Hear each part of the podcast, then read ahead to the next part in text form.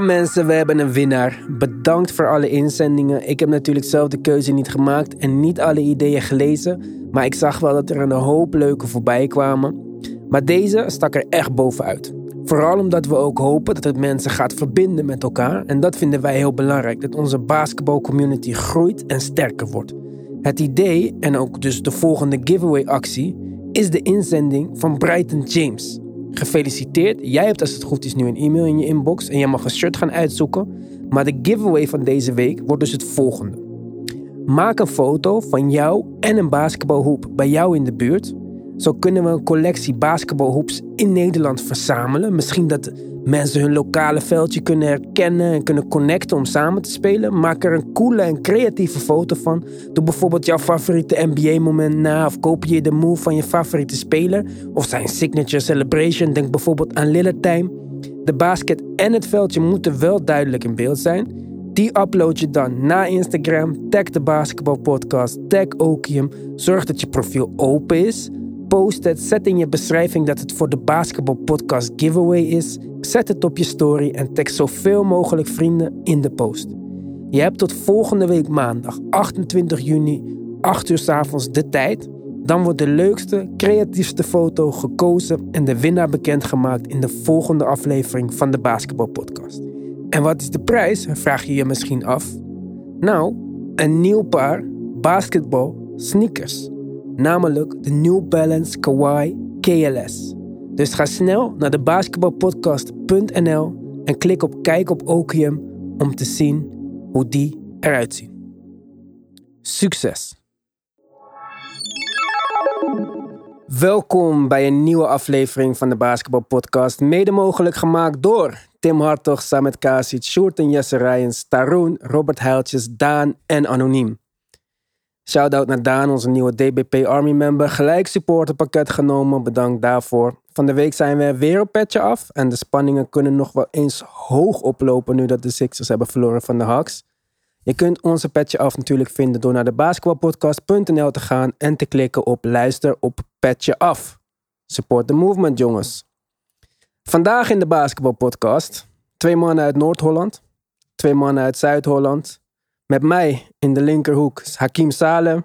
Naast Francisco, mede-Rotterdammer Michiel Kramer. Welkom allen. Wat is dit, vriend? Ja, dit is raar. Dit is raar. Mooie intro en verpesting Ja, ik, moet, ik moet er wel wat doen. Ik kan niet zo mijn mond dicht houden. We zijn Oh, aanbeland bij de conference oh. finals natuurlijk. Gaan we het zo over hebben. Maar eerst even een vraag voor jou, Hakim. Want eh, er zijn natuurlijk een hoop coachposities vrijgekomen in de afgelopen weken. Rick Carlisle opgestapt bij de Mavericks. Eh, dus Dallas is vrij. Washington, New Orleans, Indiana, Orlando en Portland. Welke van deze vrijgekomen coachposities zou jij willen bekleden, mocht je de vrije keuze hebben? Uit deze, Uit deze. wat je genoemd hebt. Ehm, Ja, je mag ook iemand anders ontslaan, maar dan moet je GM worden. Dus, ja, eh, precies. Nee, nee, laat ik dat niet doen. Ik moet je eerlijk zeggen dat het eerste wat bij mij nu opkomt is de Pelicans. Eh, meeste potentie toch wel. Eh, vooral als je gaat opbouwen naar de toekomst. Maar ik zou heel graag in Dallas willen werken. Eh, toch een stabiele organisatie. Een headcoach die in mijn ogen het echt heel goed heeft gedaan. mm. eh, de afgelopen Zelf jaren. op is gestapt, niet ontslagen. Precies, oké. Gewoon de zelfreflectie van oké, ja, ik kan het niet meer opbrengen of ik kan ze niet naar het volgende niveau brengen. En het zou voor mij super fijn zijn als ik eh, de kans krijg om met Donkies te werken. Dat is toch wel echt een waanzinnige speler. Met Doncic. Ja, en, en dat is wel eh, iets wat ik in mijn achterhoofd. En als laatste denk ik is eh Trailblazers. Dat zou Oh, ook ja. wel een, met, met leren gaan werken en aan al die andere supertalenten daar. Maar dan bijvoorbeeld als je bij Dallas komt, hè? Ja. wat zou je dan tactisch aanpassen?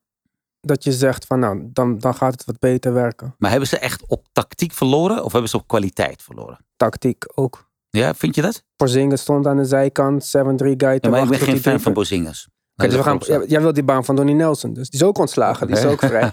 Dus, dus, Eh. dus dan is het geen stabiele organisatie. ja. Het is, het is, ja, nu niet meer.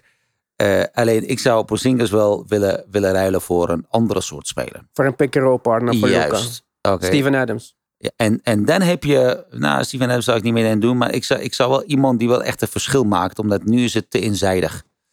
Oké. Dus dat, dat zou mijn eerste wisseling zijn. En misschien is dat tactiek ook. Hm, dat je gaat toch je speelstijl een beetje aanpassen. Ja. Alleen, ik vind dat zij de afgelopen jaren Dallas zo mooi basketbal hebben laten zien. eh, met beperkte middelen. Met Recala.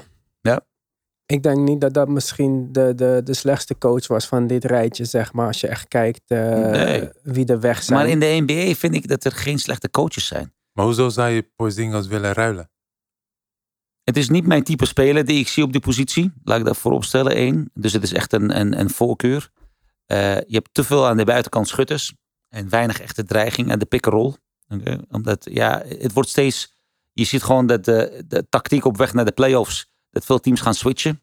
En kan hij echt een mismatch... eh, eh, laat ik zeggen, de mismatch pijn doen. Ik zie hem dat niet doen. Het komt te veel nu op schouder van één supertalent. En dat is nu te weinig. Hmm. En je zou hem even wat meer hulp willen, willen geven. En ook voor- ja, aanvallend en verdedigend in de pick-and-roll is hij slecht. Hij kan de Ja. pick-and-roll niet verdedigen. En aanvallend kan hij die mismatch niet uitbuiten. Hij kan een 6'3 guy niet opposten. Maar welke big man nu in deze tijd kan de pick and roll goed verdedigen of een, gu- een guard verdedigen?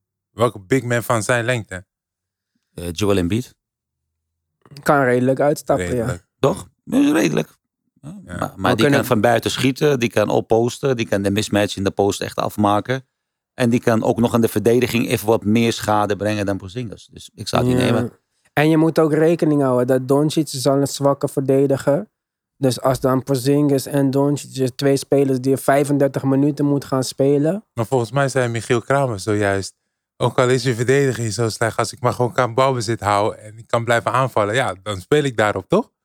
zo Nou werkt goed, de NBA toch ook? Ja, maar ja, dat is puur vanuit het balbezit denkende. Ja. Dan heb ik geen goede verdedigers nodig. Nee.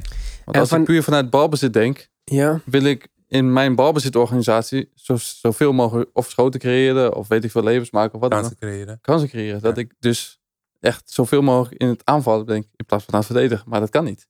Je hebt gewoon verdedigers nodig die sterk zijn, fysiek sterk zijn. Maar dan is het puur over voetballen. We Ja. hebben het niet Ja, ja, ja. over. Maar ja, ik, eh, ik vind het. Kijk, jullie hebben het over tactiek. Ik ben niet van. Ik ben gewoon een, ik ben gewoon een fan van, van de sport. Dus ik, over tactiek dan moeten jullie maar eh, lullen, want dat ken ik niet. Maar dan over, Maar, over eh, basketbal. Is er een team die jij in het bijzonder een warm hart toedraagt? Nou ja, kijk, dat weet hij, weet Francisco ook wel. Kijk, ik heb LeBron gevolgd ik- Piep, eh, Michiel heeft de kamer verlaten.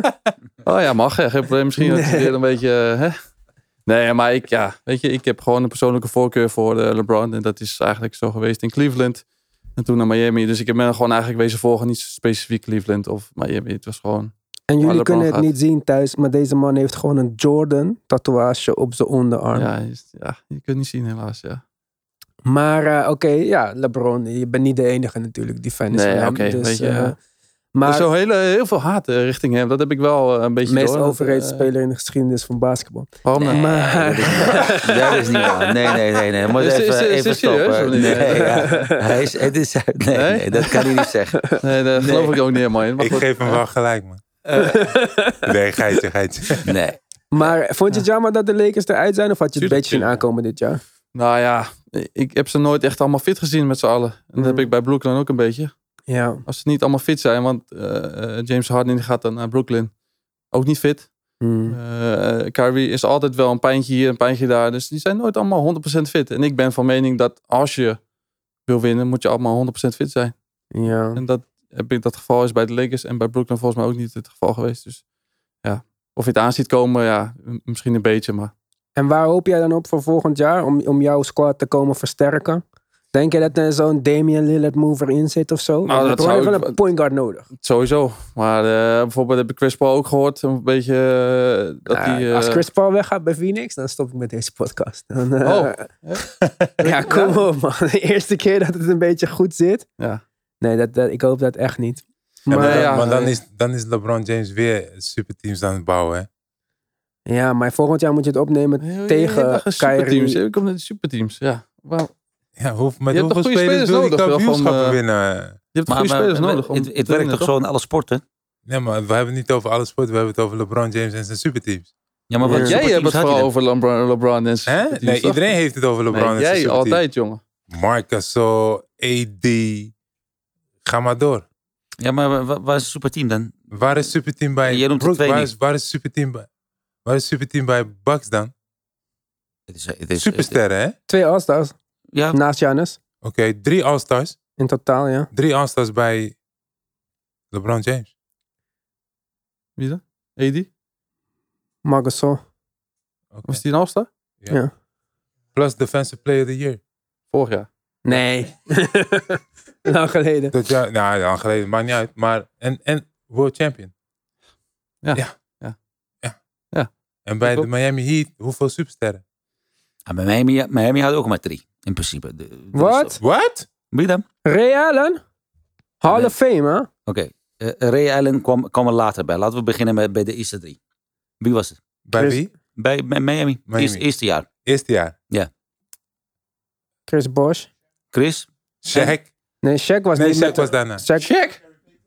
Nee, nee, die waren met... eh, Die waren later. Nee, nee, die waren in, eh, met het Dwayne Wade Shaq team. Maar hij heeft het Ja. over het eerste jaar met LeBron James. Dwayne en Chris, toch? Dwayne en Chris. Chris Ja, en Dwayne. Drie All-Stars in een prime. Ja, dat is toch goed?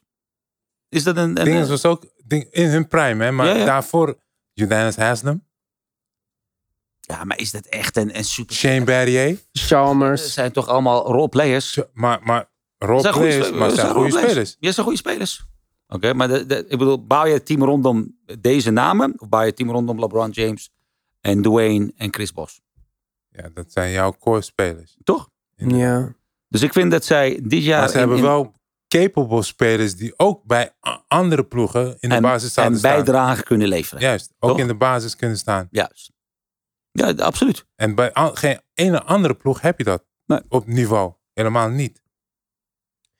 Geen ene andere ploeg. Ja. Als je zegt van, oké, heel veel mensen zeggen ja, maar Golden State is ook een super, is geen superster team, want er zijn maar twee. Ja, En niet alleen dat, die zijn allemaal gedraft door Gedraft. Golden State. Ah, Juist. gedraft, Juist. maar niet geplukt van kom maar hier, kom maar hier.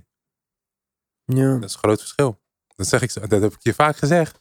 Ja, ik vind dat ook een heel winnen. groot verschil. Hoor. Kijk, iedereen ging haten toen KD naar de Warriors ging. Was Ja. hun eerste free agent signing. Hè?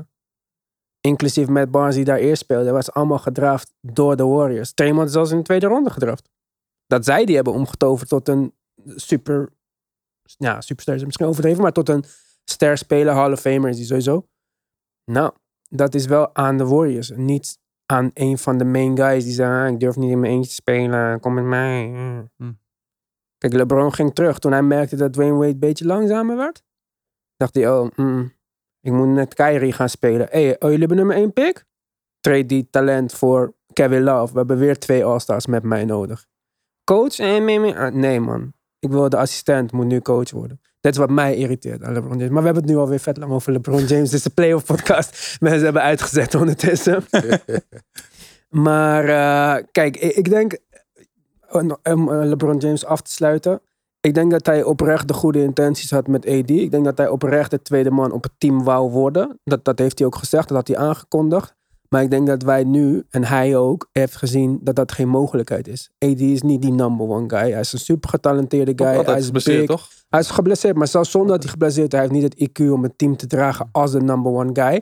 Dus ik denk dat LeBron James op dit moment, als hij blijft bij de Lakers en het blijft op, op deze manier, op- hij gaat op deze manier verder spelen, dan is het voor mij duidelijk dat zijn focus ligt op Space Jam en de barbershop en de weet Ja, ik veel wat de fuck die allemaal doet. Maar niet meer op winnen. En dat mag hij doen, hè, want hij is 36 of weet ik veel hoe oud hij is. En jullie hebben het vaak over, I, althans, nu hoor ik weer IQ, toch? Eh LeBron heeft een heel hoog IQ. IQ, heb ik wel eens al zeggen. wat zeker, ja. En dat heeft AD dus niet. Nee. Wat is dan het verschil in, in IQ wat hij leest bijvoorbeeld, wat de tegenstander doet? Of eh, dat doet LeBron wel goed? Of dat doet hij, want ik hoor wel eens vaker, ja, zijn IQ is echt pff, hoog, hoog. En als zijn medespelers zeggen, ja, hij weet precies wat de tegenstander doet en ja, waar de bal heen moet. En, eh, Ja, hij ziet het net ietsje sneller dan de tegenstander. Hij maakt de goede beslissingen op de goede momenten. ja, omdat hij dus weet wat, wat de tegenstander doet qua schuiven, qua... Ja, eh, LeBron lopen, is sowieso een basketbalsavant. hè. Hij, hij kijkt alles, hij weet alles, Ja. hij kent zijn tegenstanders.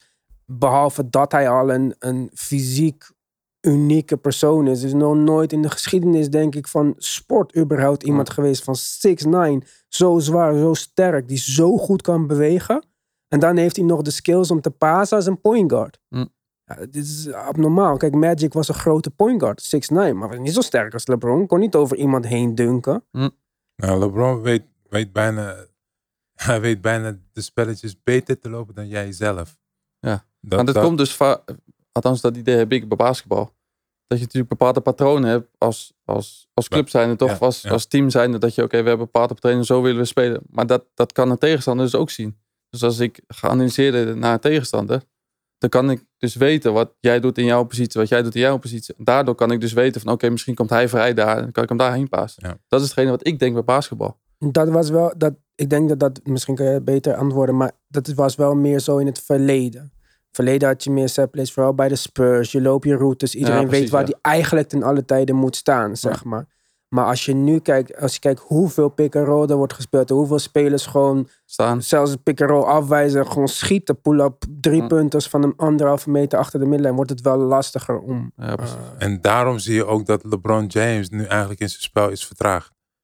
Weet je, want voorheen kon hij die setplays echt lezen. En nu zijn er geen setplays meer. Nu is het echt één tegen één. Hm. En dan zie je ook dat heel veel spelers gewoon niet kunnen verdedigen. Want ze zijn gewoon veel te snel. En het is onmogelijk om een speler te, te verdedigen. Omdat die schutters allemaal op, in, in de hoeken staan. En als iemand das de bal krijgt, ja, dan is het zo voorbij. Het gaat zo snel. Ja, en daarom zou je ook zien bijvoorbeeld dat LeBron James niet meer een 30 punten per wedstrijd scorer kan zijn. Omdat die openingen die er eerst waren, die hij Zijn weet hoe die ze uit moet buiten, die zijn er veel minder. Hij heeft niet die pull-up midrange game die die elite scorers hebben. Als een KD, als een Kawhi, als Dame, als Chris Paul, Devin Booker. Die gewoon pull-up van anywhere. Maakt Ja. niet uit wie op zijn staat ze kunnen raken. Dat heeft hij niet. Want LeBron is geen twee dribbel, drie dribbel pull-up. LeBron is een één dribbel pull-up of helemaal naar de basket. En hij is een transition type player. Hij kan wel naar de basket, maar als hij naar de basket toe gaat, is het meer om te kijken van oké, wie is er open? Als er geholpen wordt. Als er niet geholpen wordt, ja, dan wil hij die Mm. spin move doen. Dan is het nog steeds die fadeaway. Mm.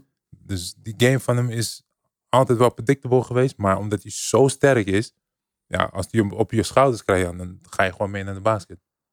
Ja, en ik heb de percentage niet gezien, maar ik denk dat je ook, als je naar de statistieken kijkt, zou zien dat hij veel meer drie punten aan het nemen is dan eerder in zijn carrière. Ja. En niet omdat hij eerder in zijn carrière niet hard werkte, want volgens mij heeft hij altijd hard gewerkt. Maar hij had ze simpelweg niet nodig. Hij kon gewoon scoren at will. Ja. En eh, Maar nu wordt hij wat trager, dus hij Ja. moet meer gaan schieten. Ja. verdedigen ze anders. Maar goed, laten we het hebben over de, over de wedstrijden die zijn gespeeld dit weekend. Beginnen we met de Sixers tegen de Hawks. Ja, Over wie jullie het hebben? Ik denk Ben Simmons, maar ja. Ik Ja, weet niet, ik kijk, weet niet helemaal zeker. Ik Toch? heb denk ik vandaag toen ik wakker werd, ik wist al ongeveer wat er ging gebeuren. Want ik ben eh, fan van Ben Simmons. Dus ik had iets van 32 berichten in onze inbox. Nou, ik denk dat 17 waren iets van haha of memes over Ben Simmons of dit of dat. Vind ik niet helemaal terecht. Ik denk dat er ook wat coachdingen bij komen spelen. Kunnen we zo met Hakim over hebben. Maar om te beginnen, wie had dit verwacht? Ja, maar we doen alsof, alsof de Atlanta Hawks niet al een tijdje laten zien dat ze echt wel goed aan het basketballen zijn. Zijn En heel snap- breed. En ik snap dat Philadelphia nu eh, eh, door, nou ja, niet door Ben Simmons, maar Ben Ook. Simmons eh, levert niet. Alleen, eh, de Hawks spelen toch echt wel goed basketbal. Laten we eerlijk zijn. Zeker. Oké, Die hebben gerebuild. Oké, Die hebben Trae Young, iemand die echt wel de boel kan leiden. Belangrijke punten maakt. Ondanks dat de Game 7 niet helemaal goed was. Van, van zijn kant. Mhm. Kon beter. Alleen ze spelen gewoon heel goed basketbal. Tweede helft was goed van hem op zich. Ja. Oké. En, en ja, er is balans in het team. Vind ik zelf. Meer balans dan, eh dan Sixers. Ja, en vergeet niet, ze hebben ook een dik team. hè. Als jij Gallo gewoon van de bank kan laten komen. Ja, Ze missen zelf ja, nog. DeAndre Hunter, Cam Reddish. Dat zijn belangrijke spelers. Ik denk, eh, ja, kijk, voor mij, daarom zei ik al van, ik denk dat er tactisch een hoop niet is gedaan. Ik bedoel, Capella was in de eerste wedstrijd in foul trouble. Maar dat was het dan. En Piet heeft dat niet uitgebouwd, uitgebuit. Ze hebben niet, net als de Knicks dat ook al niet deden, uh, Trae Young opgezocht in de pick-and-roll. Om hem verdedigend iets te laten doen. En dan zegt Cisco wel van hij is fucking snel. Hij kan slippen om al die screens en zo. Of hij kan eh, de, weggaan bij, de, bij zijn defensive taken. Maar ja, ik, ik weet het niet. Als je er 25 doet, dan moet hij toch op minimaal 15 blijven steken daar ergens. En dan waren er niet eens drie of zo in de hele wedstrijd. Nou, ik, ik denk voornamelijk dat Atlanta Hawks gewoon in een hele goede flow zat. Maar gisteren waren ze niet zo ja, goed. maakt niet uit of ze nou in- niet in een goede flow zaten, maar die hele playoffs hè, tegen New York Knicks zaten ze in een leuke flow. Het was nieuw voor hun. Ze hebben heel veel goede schutters. Ze hebben echt redelijke spelers die, die een balletje kunnen scoren. Jazeker. En, en ehm, die teams, ja, ik denk dat de meeste teams hem, hun hebben onderschat.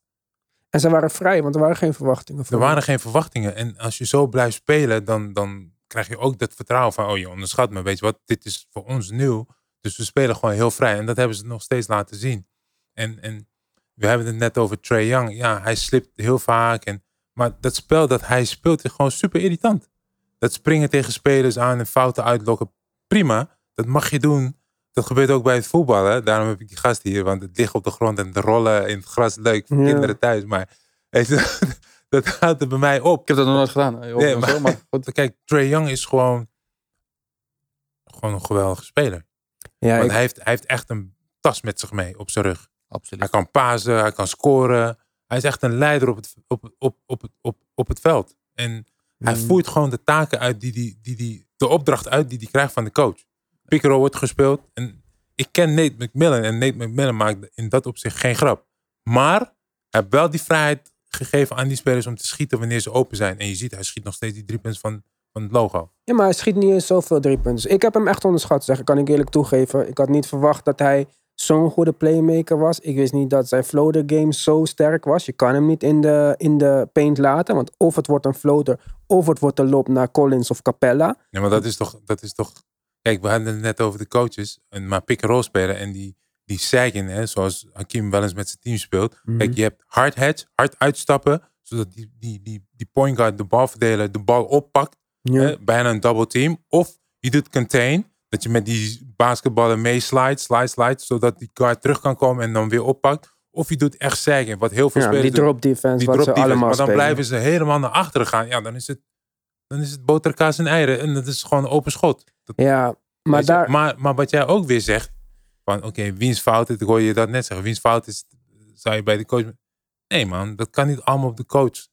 Nee, Soms moet je ook zeggen van, weet je wat, ik ga nu die speler beter verdedigen. Ik ga harder over die screen heen vechten. Of ik ga ervoor zorgen dat ik mijn medespeler, die moet Mhm. verdedigen, zorgen dat hij op tijd weer terug kan zijn. ja, Snap je? Maar dan Ik- heb je dus persoonlijkheid nodig in je ploeg, toch? Die zegt van luister, ik ga het zo Leiderschap. doen. Ja, leiderschap, precies. Ja. Maar soms ook toch een maar beetje soms- uit jezelf. Maar soms, sommige spelers hebben dat gewoon niet. Ja, Dus en die hebben dus de hulp nodig van een trainer of van Ja. een coach of wat dan ook. Zodat ze weten, luister, dit moet je doen als in deze situatie komt. Want dan weet je, oké, dan moet ik dat doen. Maar als je dat dus niet zelf Ja. kan zien of je ziet het zelf niet of wat, dan heb je dus iemand nodig die tegen je zegt. maar nu, nu zijn we aan het verdedigen, toch? Ja, ja. En verdedigen doe je met gebogen knieën, zakken door je knieën, Ja. toch? Ja. Hakim is hier coach, rug recht, zakken door je knieën, handen. Right, ja. Maar nu zie je Embiid en al die andere spelers, die staan gewoon bijna recht overeind. En die lopen naar achteren, gewoon recht overeind. En als die speler komt, dan willen ze erachteraan om te blokken. Dat, dat, is, dat is niet meer verdedigen. Dan moet je in jezelf teruggaan naar de basis. En de basis is, oké, ik heb mijn hand op zijn rug. Zodra, die pik, zodra hij gaat, ga ik ook. En dan communiceer ik. Maar dat zie ik niet. Ja, maar even ook om in te haken op wat hij zei. Eh, er was van de week een interview met Phil Handy, oude assistentcoach, eh, tenminste ook van Kawhi. En die zei op het moment dat eh, de Raptors tegen de Bucks Ja, speelden. dat heb ik ook gezien. ja. En Nick Nurse begon, ja, we moeten aanpassingen maken om eh, Giannis te containen. Zei Kawhi, ja, ik ga Giannis verdedigen. Dat is de aanpassing. Kijk, dat, dat heeft denk ik Ben Simmons of Tybal niet gezegd over eh Trae Young. En dat kan je ze wel een beetje aanrekenen. Nogmaals, Ben Simmons... Maar dat mijn- zeg ik toch? Een beetje van jezelf. ja, het is een beetje van jezelf. Maar ik vind in het geval van de Sixers. En misschien nog meer aanvallend dan verdedigen. Maar ook wel verdedigend. Vind ik wel dat er vanuit de coach andere ideeën hadden kunnen zijn. Maar, En- maar vind je even, sorry even, ik moet je Ja. onderbreken. Maar vind je dat de, de, eh, het, de, de aanvallen van de Sixers eh eh, haperden ergens? Ja, Ja? het gaat nergens over. Eh, dus dat weggeven van schoten, geen verantwoordelijkheid nemen om het schot te nemen van Simmons. Ja, dat, Dat vind je het verwijt van een coach. Nee, kijk, maar kijk, dit van Simmons, dat hij even voor de luisteraar die het niet heeft gezien. Simmons sprint weg bij Gallinari, kan eigenlijk gewoon dunken, staat 30 centimeter van de basket. Paast hem naar een inkomende Tybal, die wordt gefaald door twee spelers nog en naar de vrijworplijn gaat. Schiet één vrijworp raak, Daarover zegt Embiid ook later in zijn postgame interview van that's the moment the game. Changed. Oké, maar hoeveel schoten heeft Simmons genomen? In de vierde kwart heeft hij de laatste Nee, nee, vier gewoon wedstrijden... totaal. Ja, geen. Vier. Ja, maar in het vierde Dus kwart... je, je pro-speler die 30 minuten speelt. Vier schoten. Over een hele wedstrijd. Ja, maar Uit kijk, mijn hoofd hoor. Ja, Maar ja, de nee, nee, maar pakken we zo bij. Ik, kan- ik heb de stats in mijn hoofd voor jou. Hij heeft in het vierde kwart, bijvoorbeeld van deze serie, heeft Ja. hij in de eerste wedstrijd twee schoten genomen, twee uit twee. Tweede wedstrijd nul, derde wedstrijd één, één uit één. En de vierde, vijfde, zesde en zevende heeft hij nul schoten genomen en nul schoten gemaakt. Maar als we ook kijken bijvoorbeeld naar de free throws in de afgelopen wedstrijd, heeft hij twee free throws genomen. Ja. En de Hawks zien nog slechte free throws. Dus deze aandacht voor Ben Simmons van hij is dit, hij is dat. Ik vind, kijk, nogmaals, hij heeft fucking slecht gespeeld. Dus ik kan hem niet verdedigen op dat gebied. Maar wat ik ook al voor de uitzending zei. Kijk, voor mij is een goede coach een Popovic. Die kijkt naar jouw sterke kanten, die accentueert die. En die gaat jouw zwakke kanten proberen te verstoppen ergens.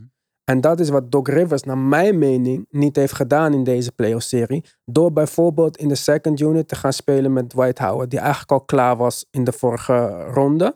Maar op het moment dat jij bijvoorbeeld deze second unit gaat spelen in plaats van Tobias Harris met Dwight Howard en Shake Milton en Korkmaz, wie wat daar omheen is. Als je gewoon in plaats van Tobias Harris en Dwight Howard Ben Simmons daar zet met allemaal shooters om zich heen en ze een beetje laat rennen en laat hem verdelen, laat hem nut hebben in deze wedstrijd, dan had je misschien gezien dat hij van grotere toegevoegde waarde was. Maar in deze fase van de playoffs in de game 7, dat het spel langzamer wordt, elk schot gaat erom. Ja, deze man dribbelt de bal over Maar de middenlijn, de geeft hem stats aan even Embiid. bij. Ik pak Ja. de stats even bij. En ik zie Dwight Howard 7 minuten spelen. Ja. En Tobias Harris? Eh, Tobias Harris eh 45. Ja. Eh, dus ik, ik snap jouw betoog over de line-ups. ja. Maar als we nu de statistieken nemen, die 7 minuten, dat, dat is niet het probleem. Nee, Wanneer, maar het gaat om de manier wat dat, wat dat doet met de second unit. Als je. Tobias Harris met de second unit hebt. Kijk, Tobias Harris kan scoren. Dat is wat hij kan doen. Hij is geen playmaker voor anderen. Dus op het moment dat jij in de second unit staat met Dwight Howard en drie shooters en Tobias Harris, gaat niemand van toegevoegde waarde zijn. Op het moment dat Ben Simmons daar staat met vier shooters. Nee, dan, dan nog. Want, want dan gaan ze dat switchen toch? Hij is geen post-up player. Dus hij gaat afrollen naar een bepaalde plek onder de basket. En dan gaat hij Ja, waarschijnlijk ook niet finishen, want hij wil niet schieten. Op de manier hoe hij nu speelt. Maar zo zou hij dus niet moeten spelen. Nee, maar Doc Rivers heeft hem het hele jaar gezien. 72 wedstrijden, toch? Ja. Ja. Ja, maar Doc Rivers heeft ook Embiid het hele jaar gezien. En nog En- steeds en- laat hij en hem... De go-to guy. Ja, maar kijk, bijvoorbeeld net als met Embiid. Eh, fantastisch gespeeld, geblesseerd. En deze nummers, uitstekende eh, prestatie. Maar als je kijkt naar Embiid en je ziet dat Embiid is geen passende center, hij is geen Jokic. Maar Jokic is ook weer een uitzonderlijke eh, speler, dus dat is niet gek. Maar ik heb vanaf het begin van het jaar ook gezegd, Embiid, past uit, Embiid die gaat passen uit een double team, is een turnover. Embiid heeft gisteren acht turnovers. Maar hij, hij probeert tenminste, want er is niemand anders die dat gaat doen. Dus dit team dus ik klopt geef, niet. hem, ik, geef hem, ik geef hem die acht turnovers voor, voor zoete koek. ja. Omdat- want wa- hij, moet, hij moet het doen, want Ben Simmons doet niks. Who else is gonna do it? Ja. Who else? Maar wie is de point guard? Ben, ben Simmons. Nee, maar Ben, kijk, ik denk dat we nu, nu duidelijk kunnen zeggen dat Ben Simmons geen point guard is in deze NBA. Daar zijn we het over eens. Dus kijk, nogmaals, ik, ik heb dit eh, al zo vaak gezegd dat iedereen die luistert weet het. Ik ben fan van zijn potentie. Ja, En niet ik ook. omdat ik- Ik denk heel veel mensen. Ja, nee, niet meer denk ik. Maar ik denk ook niet. Nu niet meer, nee. Nee, maar kijk, Het bijvoorbeeld, is niet klaar. bijvoorbeeld het schieten van drie punters, dat hij dat niet doet, dat heeft mij nooit geboeid. Fuck die drie punters. Als er één speler op het veld is die geen drie punters kan schieten, kan daarmee leven. Ook in, in de moderne ba- NBA nu. Ja, maar kijk, in elk team is één speler die Ja, die drie eh, punten eh, niet vraag. schiet. Ja, Gobert schiet ze ook niet bijvoorbeeld. Ja. Maar daar gaan we straks over. Maar kijk, je kan niet 30% van de free throw lijn schieten. En zo bang worden dat je niet eens de bal in je handen durft te hebben in de paint. Ja. Omdat je anders naar de free Ja, throw lijn maar die gaat. vrije worpen, die vrije worpen me boeien. Dat zei ik voor. eh, in- Weet je, maar als jij, jij noemt net game 4, game 5, game 6, game 7, geen schoten genomen, geen field goals. In de vierde kwart dan. Ja, in de vierde kwart, dan, kijk, dan zou ik kunnen zeggen van als coach, hey, shit, weet je, wie is mijn statistieke persoon? Hey, laten zien, wat, doet hij, wat doen we in de vierde kwart? Wat gaat er niet goed? Oh, Ben Simmons heeft niet geschoten. Wat? Heeft hij niet geschoten? Waarom niet? Oké, ik ga even met hem praten. Hé, luister eens, je moet wel schoten, je moet agressief naar de basket. Ja. Oké, je wil het niet doen? Oké, dan speel je gewoon het hele vierde kwart niet. Ik maak even een korte uitstapje, oké? Ja. Eh, eh, we hebben hier een spits. een schutter. Ja. Heeft een coach ooit tegen jou gezegd... Hey, eh, Michiel, Nee. als je op de goal afgaat, altijd afpassen. Natuurlijk niet. Niet schieten. Nee. Dus wat moet Doc Rivers nog doen dan? Ik kan me waarom niet voorstellen. Waarom schiet hij niet? Dat ja, precies. vind ik. Waar, maar dat is toch hier? Ja, maar Is het mentaal? ja, maar mentaal probleem, Oké, dan heb ik een vraag voor jou. Ja. Jij, hebt, jij coacht een team. En nou is jouw tweede beste speler. All NBA, All Defense First Team. Tweede in defensive eh, ranking. En eh, met, de met de max contract. Dus het is echt jouw franchise guy. Of girl. En die heeft vier wedstrijden geen schot genomen in het vierde kwart. Dan ga jij op de persconferentie zeggen na game 7. Ik weet niet of hij onze point guard voor de toekomst is. Of ga je in game 4 zeggen, luister pik. Als jij niet gaat schieten, dan kunnen we jou niet spelen. Ga zeker het gesprek met hem aangaan. Eh, Zeker, 100%. Alleen in game 7 kan je niet een van je beste spelers gaan zeggen... oké, jij gaat nu niet meer spelen. Ja, maar dat die game Dat- dat- 4 dat moeten is- doen dan. Ja, dat had gekund. Dat had gekund. Ja. Maar we weten natuurlijk niet wat achter de schermen is gebeurd. Weet, Maar, nee. maar ook, Hakim, even serieus. Ja. Die ene wedstrijd dat ze 26 voorsprong hadden. Ja, dat kan niet. Dat, dan, ja, maar dat, dat, dat was die turning point. Je bent En 26. dan eh, 12 minuten, hè. het was niet eh, 24 minuten, het was 12 minuten, was klaar. Hoe kan dat? Dat, heb ik ook eens aan jou gevraagd, toch? ja, maar daarom, ik denk dat dit echt bij de Sixers heel veel mentale dingen bij je spelen. En ook vooral bij Ben Simmons. Ik kan jullie zo meteen een filmpje laten zien van hem in eh, Summer League. Het jaar nadat hij geblesseerd was. Dus het eerste jaar dat hij ging spelen in de NBA. Een guy named pull-up mid-range fadeaways. Dit was zijn game, hè? Hij was nooit een... In college was hij bijvoorbeeld ook niet per se een goede verdediger. Zijn game was heel anders. En we hebben het bij de Sixers ook gezien met Markel Fultz. Die komt ook van college als een elite shooter scorer. Vergeet hoe die moet schieten. Ja, maar dan gaat hij naar Orlando en hij kan ineens wel eh, scoren. Maar dit, Dus misschien ligt het bij de 76ers En- dat daar iets hangt Yes. de lucht. Ja. Maar nee, maar kijk, die lucht, kijk Ja. voodoo gaat misschien een stap te ver. Maar wat ik wel denk, is dat, dat dit experiment klaar is. Het was al niet de ideale fit. En beat met Simmons, als dat je twee beste spelers zijn en die moet je allebei een max contract geven. Op papier in alle gevallen niet de Oké, beste maar waar fit. gaat hij naartoe dan? Ja, ik heb wel een goede trade. Wie dan? Ben Simmons voor CJ McCollum. En dan wordt hij de Draymond van Portland. En dan kan Damian Lillard eindelijk of bal meer gaan spelen. En Ja, maar dan heb je maar één schutter. nee, je hebt Norman Powell daar. Nee, man. Nee, dat zie ik niet zo. Norman Powell is niet... Norman niet- Powell, Covington. Nee. Uh, heet die guy? heeft ook An- niks gedaan. in Anthony Simons. Nee. Nee, Blazers Ik hebben denk, meer ik schutters denk dan dat, dat. je hoor. misschien Draymond Green weg kan doen.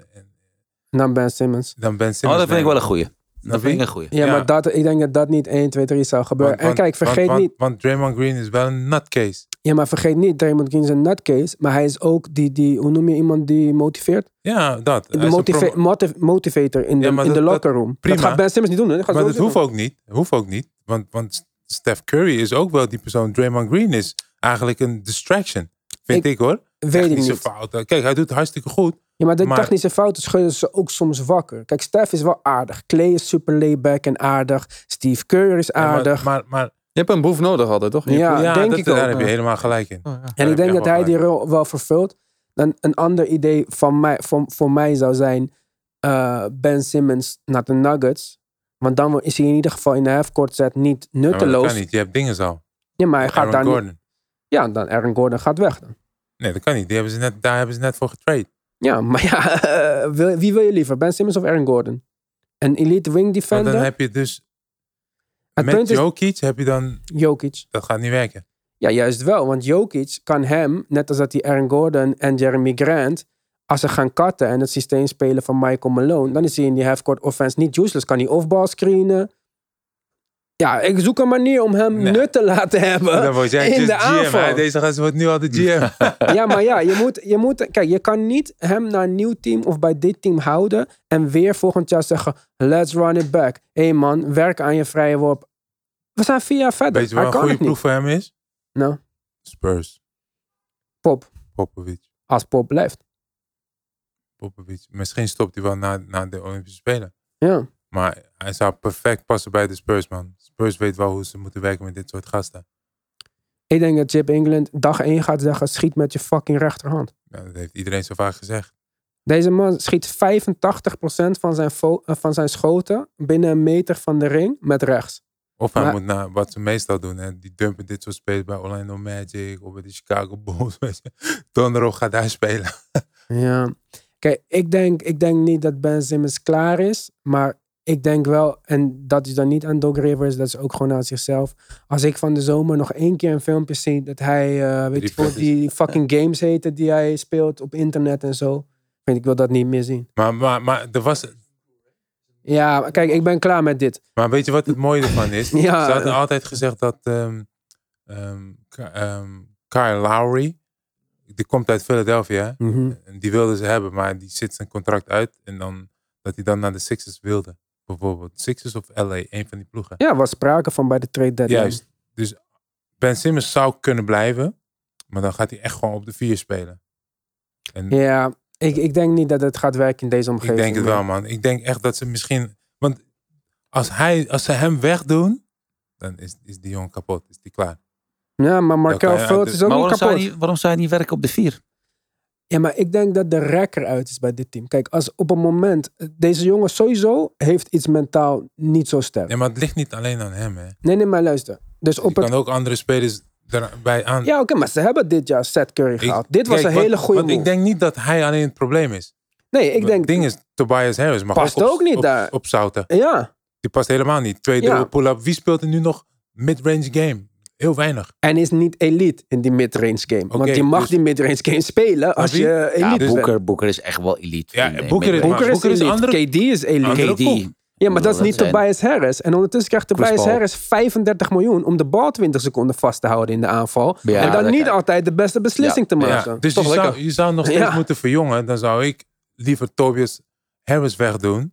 En dan iemand anders zoeken. Misschien die gast van Chicago Bulls. Levine. La- Zach Levine. Of je haalt die gast van Portland. Oké, maar nu, heb je, nu heb- wil je Zach Levine. Hè? Zach Levine heeft nog één jaar contract hierna. Zach Levine verdient 20 miljoen per jaar. Tobias Harris krijgt 35 en zijn trade value veel lager dan Zach Levine. Zach Levine is geblesseerd, maar anders was hij misschien in, in die Booker Mitchell range gekomen dit jaar. Want hij was absurd En in dan de doe regular je season. Torkmans of Korkmaz. Ja, maar wat, moeten we allemaal, wat wil je nog meer terugsturen dan? Want we moeten nog nu 17 miljoen goed maken. Steph Curry mag ook weg. Nee, je kan niet. Seth Curry was de tweede beste speler deze hele playoffs. Maar dat was ook wel goed gelukt. Denk je? Ja, Ik denk, nou, dat, waarom denk je dat? hij, hij deed, bij Dallas Mavericks deed hij ook niet, toch? Jawel. Som- Sommige spelers hebben een jaar een heel goed seizoen. En dat jaar erop kunnen ze dat niet meer, kunnen ze dat gewoon niet meer opbrengen. Ja, ik, ik denk niet dat Seth Curry weg moet. Ik denk dat Embiid ook shooters nodig heeft. En ik denk dat Seth Curry in ieder geval een elite, elite three-point spot-up shooter is. Maar ik denk Tobias Harris, ja, ik zou niet weten wie denkt van, hé, hey, ja, ik denk dat je John Wall kan krijgen voor Ja. Tobias Harris. Maar daar houdt het ook wel een beetje op, denk ik, met wat Ja, zijn trade value We is. praten, we praten best wel lang over Philadelphia. Maar wat is het succes, succes van Atlanta Hawks? Breed team, goed gecoacht. Eh, ik vind de point guard. Ja. Trae Young maakt het verschil. Wat is het succes van Phoenix Suns? Even los van de laatste wedstrijd. Chris Paul. Ja, maar ook Monty Williams. Maar nou, dat, nee, dat vind ik niet Ja, helemaal. Monty Williams is vorig jaar ook. Ja, het, het, het, het mooie aan Atlanta is dat ze echt als team één spelen, maar ook verdedigen. En als ze de bal hebben, rennen ze allemaal. Dus iedereen krijgt wel gewoon een bal. Helemaal waar. Ja, en zowel Atlanta als Phoenix zijn gewoon is een achtman rotatie die gewoon goed is. Hè? Weet je wat ik ook heel mooi vind? De Bucks. Wat dan? Die vind ik echt het kutste team in de geschiedenis van basketbal om te kijken. Nee, nee, de Bucks. Weinig ISO-plays aan het eind. Ja, maar wie hebben- moet ISO playen dan? Maar, eh, hallo, maar ze winnen hem uiteindelijk als team.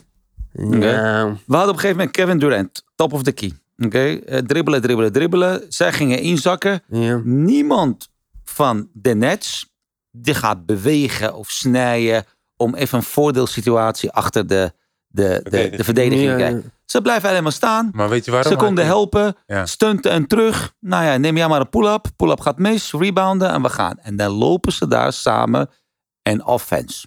Nou, hoe vaak zie je dat nog? Ja, maar, maar, maar dat snijden naar de basket is niet meer hip.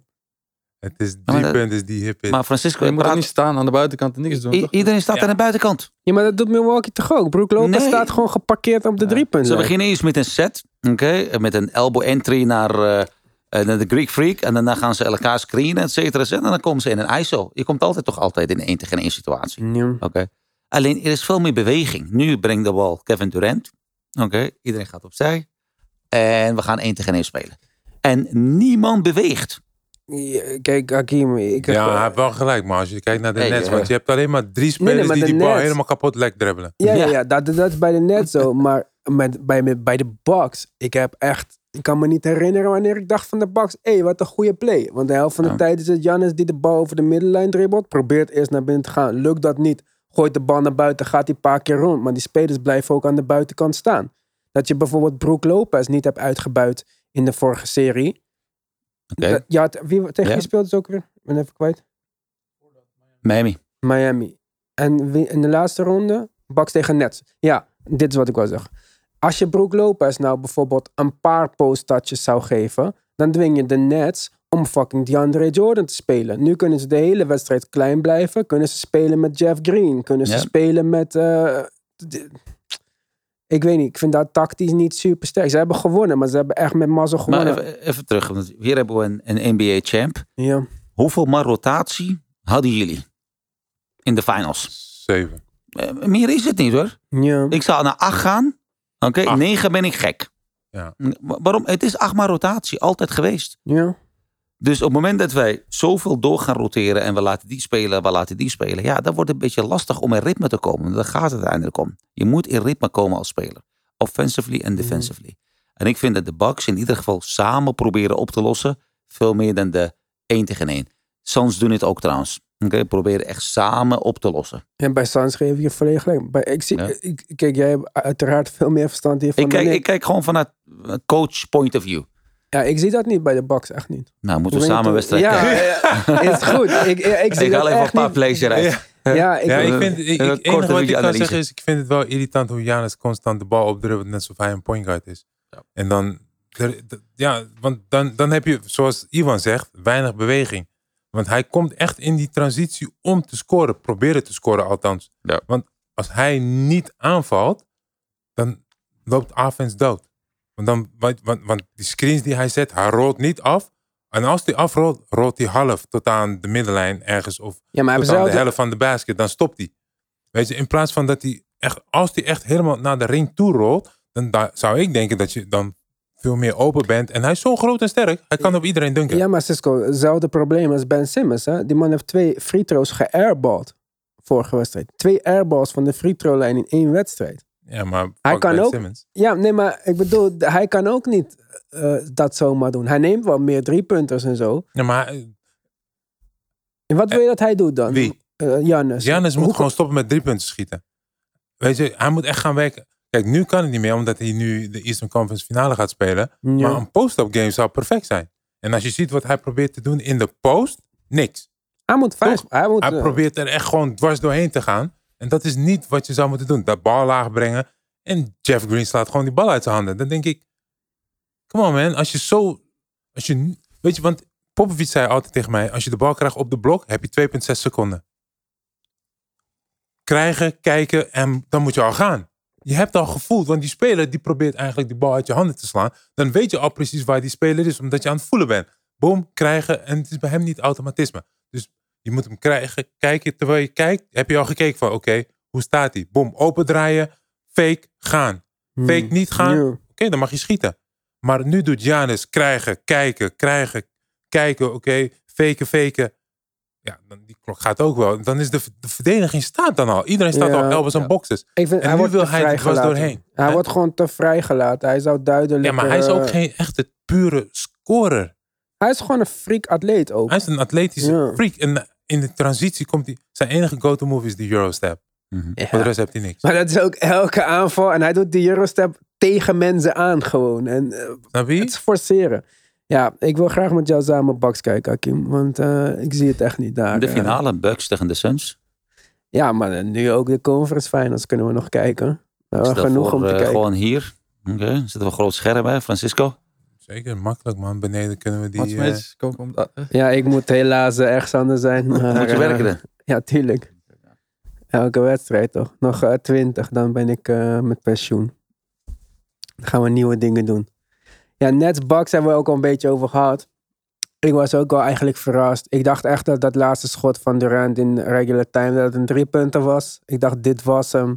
Durant, hero status, beste speler in de NBA. Staat met zijn tenen op de lijn, gaat naar OT. En eh, ja, ze verliezen.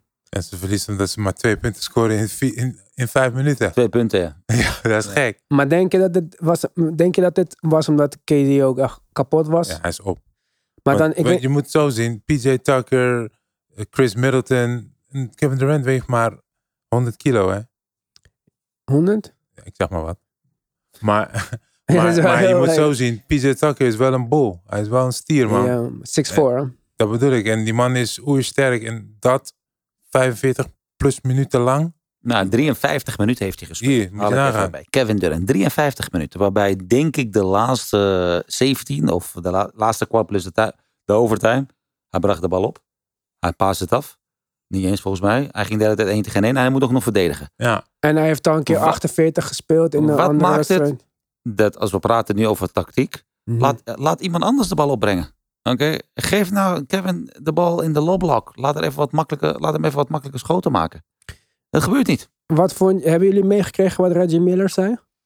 Reggie Miller zei na die game 5 die zij hadden gewonnen. Nu komt die game 6. Milwaukee gaat hem, Rust geven, toch? Of zo? Wat gaat hem sowieso winnen. Als ik nu de Nets was, en ik zou een beetje gek denken, want was, dat was na die wedstrijd dat Durant 48 minuten moest Juist. spelen. Steve Nash gaat hem Ja. knuffelen. Ja. Hij zegt, laat Harden en Durant zitten in game 6. Zet alles op game 7. Is een beetje- Hij zei ook zelf, is een beetje crazy talk. Maar uh, hindsight is 2020, maar Misschien ja, nou, achteraf dat, dat denk zou je geen van, ene hmm. speler doen. Iedereen zou kijken van waarom zet je hun uit? Waarom, wa- weet je? ja. Want dan zou je Zou in game als zwakte 7... boek staan Dan zou, ja, dan zou je in game 7 misschien net een beetje een bepaalde roest hebben. Hè? Ik begrijp hem wel, maar dat, dat zou niemand doen. Nee, maar achteraf, het had wel in dit geval... was ook ik 15 denk punten verschil, hè? De game 6. Ja. Een win voor de Bucks. Dus je had wel even wat meer. ja, je had ze misschien niet van het begin hoeven zetten, maar je had ze wel eerder kunnen Ja, laten maar zien. je moet het ook zo zien. Drew Holiday en, en Chris Middleton hadden ook geen geweldige wedstrijd. hè. Alleen, oh nee, Chris Middleton had wel een geweldige wedstrijd. Vorige wedstrijd. Ja, Ja, Drew was cold totdat hij die twee drie punten raak schiet. dus weet je, dus daar bankt iedere coach op. Ook op een speler. Bijvoorbeeld Michiel Kramer is een voetballer. En laten we zeggen, Michiel Kramer scoort de hele... Ja, dan... Dat kan ineens op het laatste moment. Dat hadden we gezien dat hij bij Feyenoord speelde. De laatste seconde kopt hij de bal erin.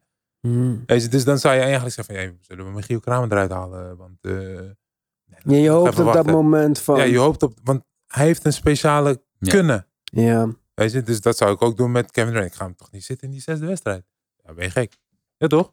Nee, dat lijkt me ook niet. Maar eh, Michiel, hoe is dat voor jou? Als je zo kijkt naar zo'n wedstrijd en dan zie je Kevin Durant die duidelijk heel goed is. En dan zie je zo'n PJ Tucker die Ja. gewoon de hele tijd onder zijn nagels zit. Is dat, is dat leuk om te zien? Zie je de- Jawel, want kijk, hij heeft natuurlijk sowieso een lengteverschil. Dus kijk, dat, dat moet hij ook compenseren door eh keihard eh, te verdedigen. Mhm. Maar wat ik altijd apart vind, bijvoorbeeld, althans dat heb ik een beetje in die, in die in de Amerikaanse podcast ook geluisterd. Dat ze zeggen dat Giannis eigenlijk KD eigenlijk amper heeft verdedigd in eh, de hele series. Had- Heb ik het goed gezegd of niet? Goed? Jazeker, ja. terwijl Jannes ook nog statistisch gezien dit Waar, seizoen waar- de waarom gebeurt dat dan niet? Vind, vindt dan de, de coach van de Milwaukee, eh, PJ Tucker, misschien beter als verdediger op KD? Of, Ah. of zeggen ze van ik wil eh Giannis eh, sparen in een soort van in verdediging om in de aanvallende het verschil Ja, te maken? dat zou de nummer één verklaring Ja. zijn, denk ik. vind ik toch wel... En, maar Janis is ook een type speler die gebruikt heel veel energie. Hè. Eh, als je hem ziet, eh, op zo'n lichaam, heel veel spieren. Die gast wordt, hij speelt ook bijna nooit echt meer dan 40 minuten. Hij is Nee. bijna altijd Hoe op. oud is hij nou? Hij is, in, is half 25, 26. 25, denk ik. Dus dan ben je toch juist fysiek op je... Ja, maar, Ja, maar qua- basketbal qua- is anders dan voetbal. Hè. Je kan niet even een moment van rust nemen. En Jannes gaat de hele tijd vroom, vroom, vroom, vroom. En hij heeft echt een massa met zich mee. En ik denk dat hij, hij laat het zo zeggen, hij kan KD nooit verdedigen. Hij heeft niet die laterale snelheid om KD bij te houden. Nee, ja, dat, dat- En Gewoon niet. om weer terug te komen, ook En niet het PJ basketbal IQ om Nee, KD... zo. eh, Dat vooral. En PJ Tucker is echt een geboren verdediger. ja, oké. Fysiek. Nee. En hij heeft, hij heeft dat in hem. Ah, Die, hond. Weet je, Ja. er zijn spelers. Gewoon irritant, hand in zijn gezicht keer. eh, zijn nog goede ja. vrienden, hebben samen getraind. Ja, hij kent een beetje zijn moves en zo. Weet je, En, kan. en PJ Tucker heeft natuurlijk best wel lang in Europa gespeeld. Ja, En de, dan zie je zeg maar de, de defensive stance en alles, die, die, die is wel ingeslepen dan dan die luie, zeg maar, verdedigers Ja. die wij tegenwoordig zien in de NBA. Dus dat maakt ook, zeg maar, dat PJ Tucker die juiste matchup is. Ja. En volgens mij zijn wingspan is eh, verschrikkelijk groot. Hij heeft nooit sowieso mo- moeite gehad met spelers verdedigen. En kijk, je, Nee. je kan tegen KD iemand zetten van 6'10. Ja, maakt ook niet Maar uit. hij, zijn jump, zijn release is ook nog zo hoog. Hij gaat over iedereen heen. schieten. Ja. Maar als Cisco tegenover hem staat, schiet hij ook over je heen. Hij zou mij vermoorden. Ja, maar snap Wie je? niet toch? ja, ja, leuk. Maar wat verwachten jullie van die volgende serie dan? Ja, maar laten we daar even, tegen- laten we daar eventjes een, een mooie intro eh, van Ja. maken. Dan gaan we even naar de Eastern Conference preview. En Mark is hier ook. Jullie hebben hem niet gehoord, de hele uitzending. Maar dat komt omdat wij maar vier microfoons hebben. Ja, dus de Bucks tegen de Hawks. De regular seizoen is het 2-1 geweest. Eh, we moeten, wat we wel moeten zeggen, de Hawks hebben de laatste wedstrijd gewonnen zonder Trae Young. En in alle wedstrijden hebben de normale team van de Hawks nooit samengespeeld. Dus nooit met Capella, nooit met Trae Young, nooit met Bogdanovic, allemaal gezond. Dus we hebben eigenlijk nooit een wedstrijd tussen die teams op volle sterkte gezien. We gaan het ook niet zien zonder Bogdanovic, die waarschijnlijk eh, de eerste wedstrijd gaat missen met zijn knieblessure. Ehm voordat hadden de Bucks zes wedstrijden gewonnen voor de laatste. Dus de Bucks weten hoe ze beter kunnen tegen Atlanta spelen. De grootste matchups zijn de point guard matchups. Drew Holiday, de enige keer dat ze wel tegen elkaar speelden dit seizoen, was eh Trey Young 1 uit 9 en 5 turnovers in 8 minuten tegen Drew Holiday. Dus eh, kan Drew dat nog volhouden. Maar aan tegenovergestelde, Drew heeft met zoveel moeite aan de verdedigende kant was zijn offense ook helemaal omlaag gaan. Je zag tegen de Nets was hij 26% van de drie en alleen 12 punten per wedstrijd. Dus kan hij, is dat waardevol om hem zo te laten spelen? Dan de grote vraag, wie gaat tegen Giannis, wie gaat verdedigen? In de, heel, in de zijn 24, 11 en, 11 en 4. Maar ja, kan Collins en Capella hem nog stoppen na zo'n lange serie? En ze hebben al twee series tegen echt grote bigs gespeeld. Eh, de andere grote vraag is, wat gaat Middleton doen? Middleton de eerste twee wedstrijden van alle series heeft hij slecht gespeeld. En kan als ze 2-0 achter zijn of 1-0 achter zijn, want de Hawks hebben alle eerste wedstrijden gewonnen, kunnen ze het volhouden tegen zo'n hotte Hawks team. Ook de money lines, de Bucks zijn grote favorieten. Ze verwachten dat ze niet meer langer dan vijf wedstrijden gaan, ga- gaan door. Dus eh, dat denk ik niet. Dus wat denken jullie? Als de Bucks dit niet winnen, dan eh, moet ik stoppen met praten over basketbal. Daar heb ik er blijkbaar geen verstand van. Maar hoezo dan? Waarom onderschat je eh, de Hawks? Ja, nee, ik zie het echt niet. Maar ja, ik zag het ook niet in de vorige ronde. Nee, Hakim, ik zou het niet weten. Wat hij zegt, geen DeAndre Hunter, geen Cam Reddish. Mhm. Gaan John Collins... eh, kijk, het is niet zo hier dat een kleinere verdediger Janis kan oppakken. Want Bogdanovic of Trey kan dit niet doen. Nee. Hurt er ook niet. Dus dan komt het echt op John Collins aan en zo. Ik denk, die gaan foul out binnen... Nee, ik zie Ik dat denk, ik denk dat de Bucks de perfecte matchup is voor de Hawks. Ze kunnen op elke positie hebben ze een mannetje staan. Weet je, er is, Bogdanovic gaat Middleton niet kunnen verdedigen. Nee. Gewoon niet. En Nee. niemand gaat Giannis kunnen stoppen. Zeker niet Clint Capella.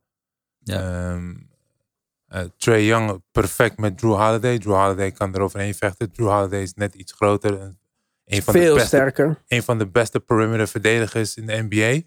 Dus ik denk, en, en ehm, de Bucks heb, heeft wel goede schutters op- dat gebied, denk ik. Eh, Atlanta is wat dieper op, op schotgebied. Hè? Je, hebt, je hebt Lou Williams van de bank af. Je hebt ehm Gallinari van de bank. Ja, dat zijn Red Velvet. Herder. pff.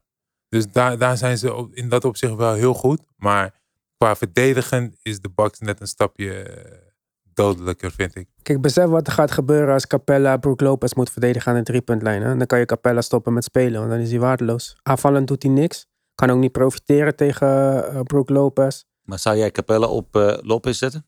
Op wie anders? Op eh Jannes? Ja, Dat, geen mogelijkheid. ik weet het niet. Capella Ja, dat- veel dat- te dat langzaam. is een hele goeie. Ik zou, ik zou hem doen, moet ik eerlijk ja, zeggen. maar, maar dan, Het kan bijna niet Clint anders. Capella kan hem niet... Hij hoeft hem niet te verdedigen. We praten niet over pressure defense. Mhm. Je praat gewoon op containment. En laat hem maar schieten.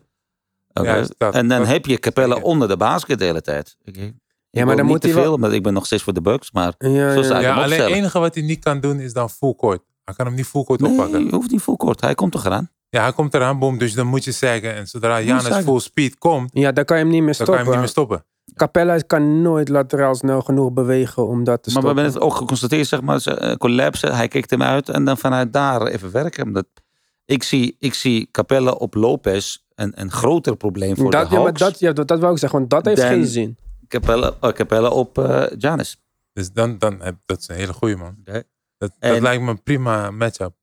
Maar wat gaan we doen? John Collins op Lopez zetten dan? Ja, dat is toch geen post-up games? Ze spelen helemaal niet voor hem.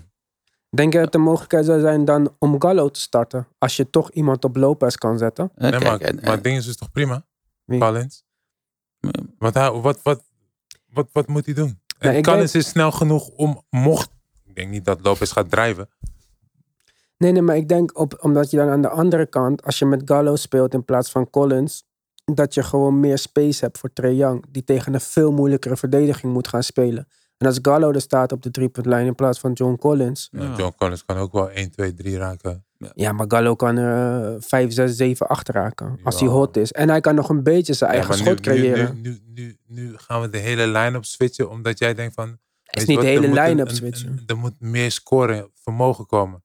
Ja, maar ik denk dat het lastiger wordt voor Trey om in deze halfcourt set te gaan scoren dan wat hij heeft meegemaakt in de vorige twee Nou, dat rondes. weten we niet. Want, want hij speelt prima met John Collins. Want John Collins is echt een rimrunner. En die Mhm. lobs die hij krijgt. En die open schoten. En die agressiviteit in de rebounden. En, en, en, en Gallinari is geen rebounder. Oké, maar wat gaan we doen dan als Bogdanovic niet speelt? Speelt hij niet? Nee, is geblesseerd. Gaan we Hurten starten in plaats van Waarom hem? niet? Tuurlijk. Ja. Die man is hartstikke goed. Ik vind hem een geweldige speler. Hij heeft lef om te schieten. eh, Hij kan drijven. Hij paast. Nou hoop ik dat Chris Middleton weer cold is. Want als Hurten Chris Middleton moet gaan verdedigen de hele wedstrijd, wordt een klein probleem. Nou, maar ja. dan, kijk, je hebt altijd wel twee spelers nodig in de NBA die, hè, die moeten scoren om een wedstrijd te winnen. Weet je? Want niemand in de NBA is die go-to guy die zegt van weet je wat, ik neem het. Oké, James Harden kan je een wedstrijd laten. Weet je, James Harden kan een wedstrijd voor je beslissen en winnen. KD, LeBron James. Maar, maar bij de Bucks zie ik het, zie ik het niet. Eh, en bij de, de Atlanta Hawks ook nog niet echt. Maar wie, wat denk je dan dat de uitslag wordt van deze serie? Als ik heel gek ga zijn, Nou, gewoon Swift. voor? Bucks. Ja, eh, even vragen voor de zeker. Ja, ik zag niet de conclusie uit deze... eh, Ja, wa- waarom denk ik? Omdat die gasten zijn al zo ver gekomen. Als zij dat niet doen, komen ze nooit meer in de finale. Gaan ze het nooit redden. Maar dit was toch de eerste keer dat ze eh, tweede ronde overleefd hebben? Ja. Dus de eerste Ja. keer toch? Ja. Dat zijn de conference finals. Ja. Nou, Ze gaan, ze gaan dit wel. Ik denk niet sweep. Oh, tweede keer? Tweede keer? Toronto twee jaar geleden, Oh, zeg maar. Ja. Ja. Dus eh, het, het wordt geen sweep. Maar- Geen sweep voor de Bucks? Nee. maar Oké, en je geeft ze één wedstrijd? Ja, je geeft ze één of We gaan zo voorspellingen doen. Denk er even nog goed Ja, over na. maar Over eh, maar het gekke is dat, althans dat gevoel heb ik, dat zeg maar Atlanta best wel veel vertrouwen heeft nu, toch? heel veel. veel Spelen heel veel. Maar voor een eh, elftal die zeg maar helemaal geen verwachting heeft, helemaal niks, die zeg maar het vertrouwen heeft om wedstrijden te winnen, misschien een serie te winnen. is gevaarlijk, hè? Gevaarlijk. Ja. Ja. Als een team zich goed voelt, tegen welke tegenstander dan ook, kan je van iedereen winnen. Absoluut. Dus ja, maar ik- ze spelen eerst de wedstrijd thuis, hè, Bucks. Eerst twee wedstrijden thuis, toch? ja, ja. Atlanta hebben beide wedstrijden uit huis gespeeld. De eerste wedstrijd, beide gewonnen tegen de Knicks in Madison Square Garden. Ja. En dan nu net in de 76ers Arena. Ja, maar, dan heb je, maar nu heb je het over eerste en tweede ronde teams die totaal niet kunnen verdedigen. Dat Ja. zijn ploegen de New York Knicks. En weet je wat ik had? Ik had met de Knicks het, het, het idee dat ze zo blij waren. Dat zij de playoffs hebben gehaald. Dat ze even vergeten om te basketballen. Nou, niet, ik, ik vond niet iedereen, maar vooral Julius Randle was natuurlijk in de regular season fantastisch. Hij is niet voor niks eh, most improved player Maar geworden. Maar, gewoon, de playoffs komen niet opdagen, toch? niet alleen niet opdagen, Hakim. Hij neemt pull-up jumpers en paast hem in de lucht.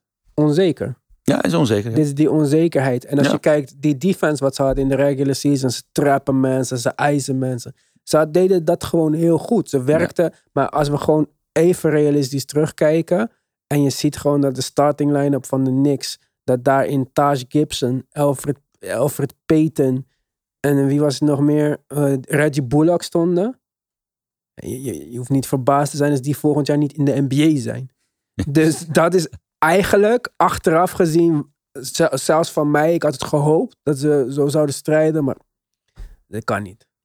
Kijk, ik, ik, zoals Hakim ook eerder in de podcast aangaf van de coach eh, Nate McMillan heeft echt wel het stokje overgenomen en echt wel zijn stempel kunnen drukken. Ja, Met andere woorden, die gasten. Lloyd Pierce eh, komt niet snel aan een nieuwe baan, denk nee, ik. eh. denk het ook niet. Maar, maar Nate McMillan heeft wel gewoon echt wel ervaring in de NBA. Hè? Kijk, in playoffs had hij dat niet echt. Maar met deze serie heeft hij wel echt kunnen laten zien van, met, dat hij wat met dit team kan doen. En als je kijkt, oké, ik ben nooit zo positief geweest over Trae Young. Maar hij laat Trae Young wel op een manier spelen die in 2021 gewoon perfect tot uiting komt. Weet je wel, alles wat Trae Young goed in is, is wat de game van nu Mhm. wil. Dus Maar ze hebben echt een leuk team, man. ja, ze hebben die Bogdanovic trade gedaan. Ze hebben Gallo gesigned. Ze hadden Capella vorig jaar voor niks van Houston gekregen. Ze hebben zelf John Collins, Trae Young en Ratter eh, ontwikkeld. En dan zijn DeAndre Hunter en Cam Reddish die ze ook nog zelf hebben gedraft. Nu nog eens Komt geblesseerd. dinges, komt dinges eigenlijk terug? Divergento. Bij de Bucks? Ja. Nee, het is Helemaal geopereerd. niet? Oh, het is- Geopereerd, toch? Oké, ja, dan vind, ik, dan vind ik echt dat beide ploegen volgens mij healthy zijn, gezond. Zonder blessures, niks, er mankeert niks. Dus dan zou het misschien een leuke serie kunnen worden. Maar Milwaukee is dus favoriet volgens jullie allemaal, toch? Bij mij wel. Ja, bij mij ook. Bij mij ook. Ja. Bij Bij jou? jou? Nee, ik, daarom zeg ik, ik begon net over het, zeg maar, dat jij weet, nee, misschien jij als trainer ook. Als je als team zijnde het gevoel hebt dat je van iedereen kan winnen, Ja. kan het ook. En besef, Cisco, als na al deze podcasts die wij hebben gedaan in de playoff, de Ja, enige nooit- man die goed voorspelt is een voetbalguy is, dan hebben wij het wel echt slecht gedaan. hè. Ja, zo. Nee, maar, maar ik begrijp wel wat hij zegt. Alleen, ja, ik, nee, laat me niet zeggen. Ik, weet, ik, ik, heb, ik, Nee, maar hij ik, heeft ik zie het Atlanta Hawks echt. Ik, ik, het, zou, het zou me echt verbazen als deze gasten zo ver komen. Ze zijn al heel ver gekomen. Ja, dat heeft je toch ook al verbaasd? Ja, maar dat komt al. Weet je, Johan Beat, ook al desondanks dat hij Meniscus. meniscus een scheurtje had. En je speelt natuurlijk met een speler die bang is om in de NBA te spelen. Eh, en daarvoor speel je tegen de New York Knicks. Weet je, nu krijg je een echte tegenstander. Ja, dat is waar. Nu krijg je een echte tegenstander. Met, met, met een coach die twee keer coach van het jaar was. Hè? En met spelers die echt kunnen verdedigen. Ja. PJ Tucker, Drew Holiday. Kijk, dat is het grote verschil, hè. Dat, dat, dat Bucks kunnen echt verdedigen. Oké, Ze hebben echt laten zien dat ze echt stops kunnen maken. Oké, In, in, in, in, de, in de overtime, twee punten. Ja. De Nets, twee punten. Ja, En, als die gasten, en als die gasten echt hot worden. Dat hebben we gezien tegen Nee, gaat niet gebeuren. Miami. Dan, dan schieten ze die helemaal lek. Oh, ja, Bucks, ja, ja, Ja. absoluut. ja. Ja. en het wordt echt interessant om te zien wat er gaat gebeuren. Kijk, nu kan je pick-and-roll spelen met Trey, maar constant wie er ook Maar wie switcht. switchte optreden? Of wie, wie, wie, Nee, maar wie nu was... kan iedereen switchen Ja, op toch? Trey. Want de Holiday kan het, Middleton kan het, zelfs Giannis kan het. En PJ Tucker kan PJ het ook. Ja. En PJ Tucker gaat denk ik starten. Ja, ja. Dus als zolang DiVincenzo niet meer kan Ja, maar je hebt spelen. ook nog, eh, Mc- ehm, hoe heet die, McCullough? McCollum. Ja, die blanke gast. Eh, Pat Connaughton Pat bedoel? Connaughton. Ja. En die gast is ook geen eh Slouch. slouch. Hij is Mm. echt geen slechte gast. Ik vind hem Ja. met sprongkracht erbij, gruwelijk. Hij Maar- zet hem ook nog op je kop hè, als je niet uitkijkt. Maar Kim, denk je dat aan de andere kant van het veld, denk je dat de Bucks Trae Young kunnen uitbuiten in defense? Dat wordt het dan ook het eerste team die dit gaat proberen. Kijk, Ja, maar waarom begon, wil je constant... Maar bij. ik, ik begon ook dat, dat ik vind dat de Bucks veel meer samenspelen, veel meer de bal delen en dan pas naar een actie gaan. Ja. En dat kan een, een, een veel grotere wapen dan dat ISO-play. En dan inderdaad, dan kan je Trae Young veel meer verstoppen. En noemen Trae Young meegaan. Hij moet switchen, of hij moet niet switchen, of hij moet vechten over screens. Ehm, ik zie daar geen problemen. Ik denk dat de, de coachingstaf van de Bucks echt wel hebben laten zien dat zij echt wedstrijden kunnen, kunnen afronden. Kunnen Ja. echt uitspelen. Hebben ze echt goed laten zien. De eerste serie tegen Miami en nu tegen de Nets. Ehm, dus ik verwacht niet heel veel uitdaging. Alleen wat Michiel zegt klopt ook. Ehm, ik roep het altijd. Je kan vertrouwen niet verdedigen. Als de Dat is een schutter, mooie uitspraak. als de Ja, schutter dat, dat, dat roep ik altijd in de kleedkamer. We moeten ze geen vertrouwen geven. Op het moment dat de tegenstander een beetje vertrouwen heeft. Dan is het klaar. Met basketbal, dan weet je al dat je achter de feiten aanloopt. Eh, en ik denk dat de Bucks daar wel beter gematcht op zijn tegen de Hawks dan de Knicks en eh, de Sixers. Ik kijk er echt naar uit. Pick and rolls Ja. met Drew en Janis. En dan eh, kom maar trade Het tegen Janis. Ik wil het zien. Het wordt tactisch leuk om naar te kijken dan eh, de vorige serie Ja, van ik, we hopen dat, dat die coaches dat gaan doen. Ja. Want dat hebben ze in die vorige rondes ook niet gedaan. Nee. Niemand heeft het gedaan. Want, ja, je kan al die gameplan kan je zo. Maar zodra die bal de lucht in gaat, dan kan je het vergeten hoe je moet verdedigen. Hoor. Weet je, want er zijn, je, bent, je bent een hoofdcoach, Hakim. Jij bent een voetballer geweest. En zodra je op het veld staat en je zegt, ja, je moet dus, oh, alles moet over de linkerkant of alles moet over de rechterkant. Hé, hey, gast. Als die speler het in zijn kop krijgt dat hij gewoon door het midden gaat, gaat hij gewoon door het midden. Toch? Ja. Want wat was het systeem bij jullie bij voetbal?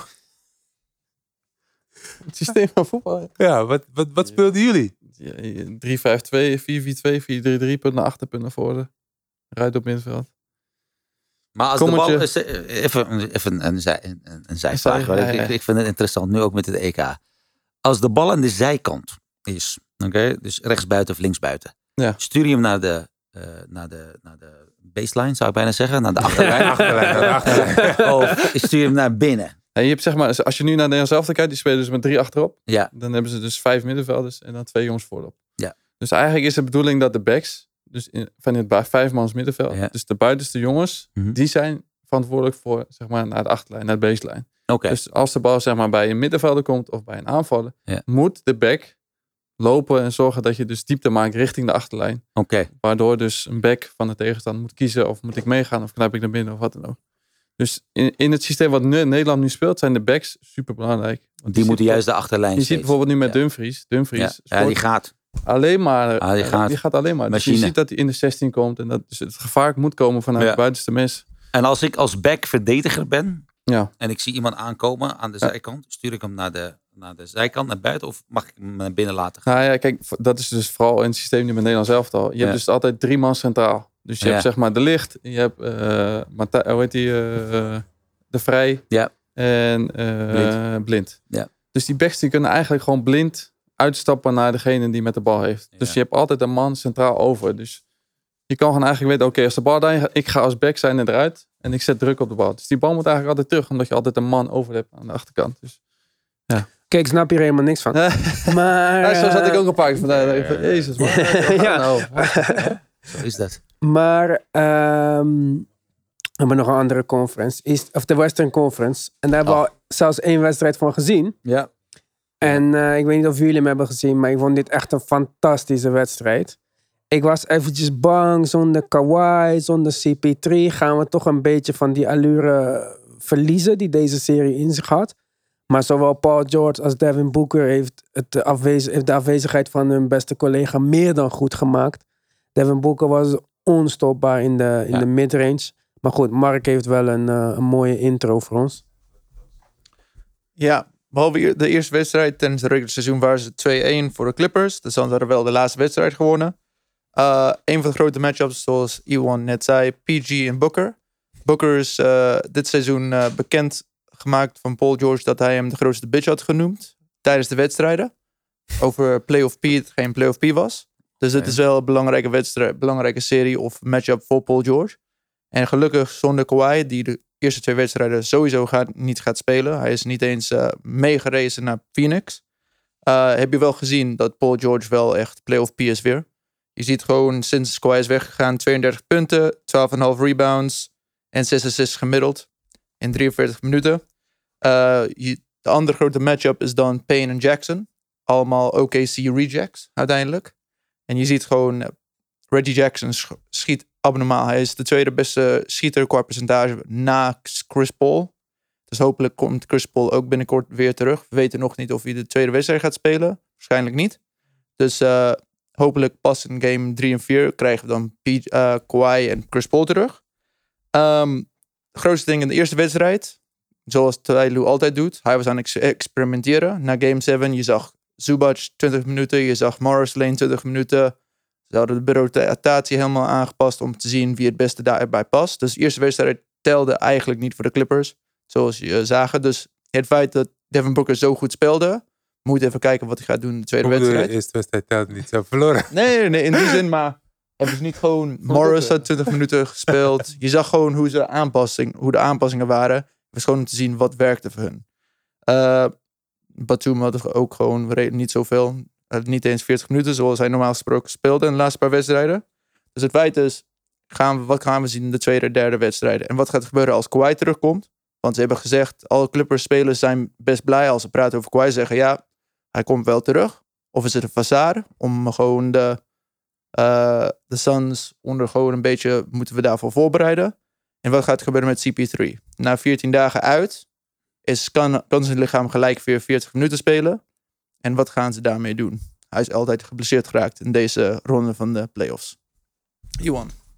Ja, CP is sowieso eh, symptoomvrij. Dus eh, hij is wel positief getest, maar hij merkt helemaal niks. Om weer te mogen spelen moet twee dagen achter elkaar negatief getest worden. Of minimaal tien dagen. En daarna moet hij ook alsnog een cardiac test doen, omdat je dat na COVID in het COVID-protocol moet doen. Dus hij gaat sowieso niet spelen eh, game 2. Maar eh, game 3, game 4, ik denk dat eh, game 4 meer realistisch is op dit moment omdat, ja, zoals ik al zei, twee dagen minimaal plus nog die hardtest. Dus ja, en zover ik weet komt Kawhi niet terug. Dus Weet je, als ik, als ik kijk naar deze wedstrijd. En ik heb hem, ik heb hem helemaal eh, afgekeken. ja. eh, zie ik bij de Clippers eh, toevalligheden. Peyton, of wat ik alweer die gozer, de point guard. Terrence Mann, Rondo. Ja, Rondo, Rondo scoort. Oké, aan het eind met een, met een mooi driepunter. Toevalligheid. Oké, geen consistentie. En bij de Suns zie ik wel een, een idee en filosofie. Oké, we weten wat we aan het doen zijn. Eh, bij de Suns zie ik even snel in de stats eh, zeven eh, spelers in de dubbele cijfers. Bij de Clippers twee en de rest, of drie, de rest komt erbij. Ze staan letterlijk vijf out. Oké, En ga maar één tegen één vanaf seconde ISO. En ik, ben, ik heb daar hekel aan. Er is, er is weinig idee bij de Clippers, behalve kwaliteit. Die hebben ze wel. En bij de Suns zie je wel echt wel dat zij het samen willen oplossen weer. Dus voor mij, Suns in 4, eh 4-3 of eh 4-2, whatever. Als mijn Suns maar wint. eh, tegenover de Bucks in de final. Zo, we gaan heel snel man. We komen pas later bij de voorspellingen aan. Maar eh, Ik zeg alvast mijn, eh mijn gevoel. ja, nog, oké, ik heb al gezegd dat Trae Young beter is dan ik dacht. Maar wie ook beter is dan ik dacht, is. Ty Lue. Hij heeft in de vorige wedstrijd veel dingen goed gedaan. Wat hij deze wedstrijd weer fout heeft gedaan, is dat je weer begint met Batum op de vijf. Dat kan niet tegen Eten, man. Dit is een ander verhaal. Dit is geen fucking Rudy Gobert of zo. En Eten maakt er wel, heeft, wel, heeft er wel van geprofiteerd toen ze aan het aanvallen waren. Dus dat gaan we denk ik zien veranderen. Verder wat jij zegt, de Suns spelen gewoon als een team. Ja. Dit is misschien van alle teams in de NBA momenteel het best in evenwicht team wat er is. Als CP3 fit is, heb je een point guard, klassieke point guard. Je hebt een klassieke shooting guard. Je hebt drie eh 3D wings in Mikael Bridges, Jay Crowder en Tory Craig. En je hebt een klassieke center die kan verdedigen en aanvallen. En je hebt een goede coach. Ja. Het zit helemaal mee. Je hebt campaign, hot van de bank. Tory Craig, die fantastisch dat ze die gewoon voor gratis erbij hebben gekregen. Dus ik vind dit team echt heel mooi in evenwicht. En iedereen die een beetje minuten speelt bij hun, zo'n Saric of die andere die Ja. roleplayers, die komen binnen en die doen weinig fout. Mhm. Eh, Die doen hun werk. Maar dus, Je hebt bij, je hebt bij de LA, je hebt bij LA Clippers heb je een aantal spelers die heel getalenteerd zijn. Ja, kwaliteit. En bij Phoenix, kijk bij voetbal en bij boksen heb je dat altijd en bij de MMA. Dan zijn ze aan het aftasten, de bal rondgaan. Ja. En, hè? Ja. Maar bij Phoenix Suns is het gelijk, boom, bovenop je. Dus wordt er gepaast, dan is die speler al direct in jouw space. En dat vind ik.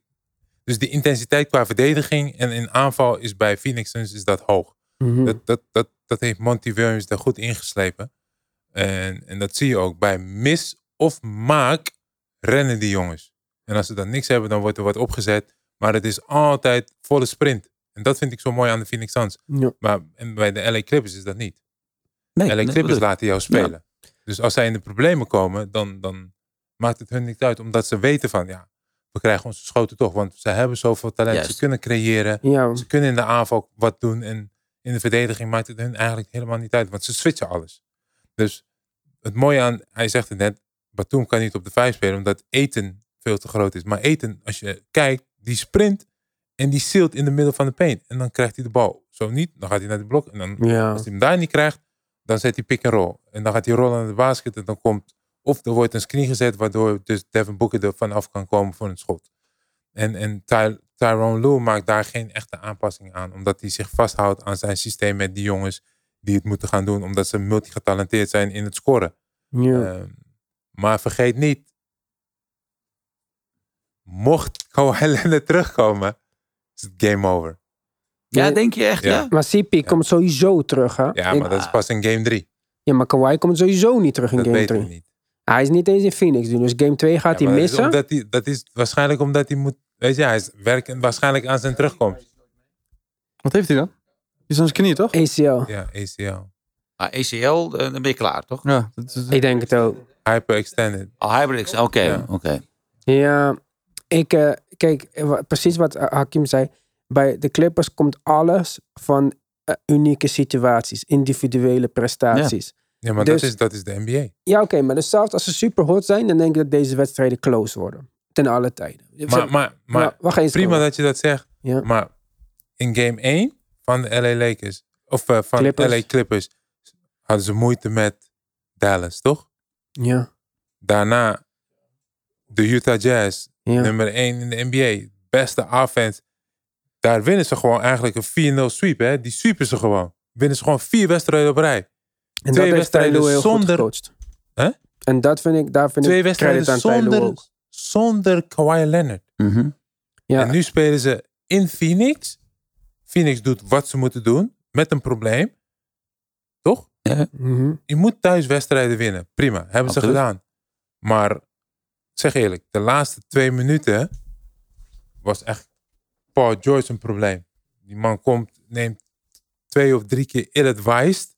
Neemt hij slechte schoten in mijn ogen. Plus hij creëert een aanvallende fout.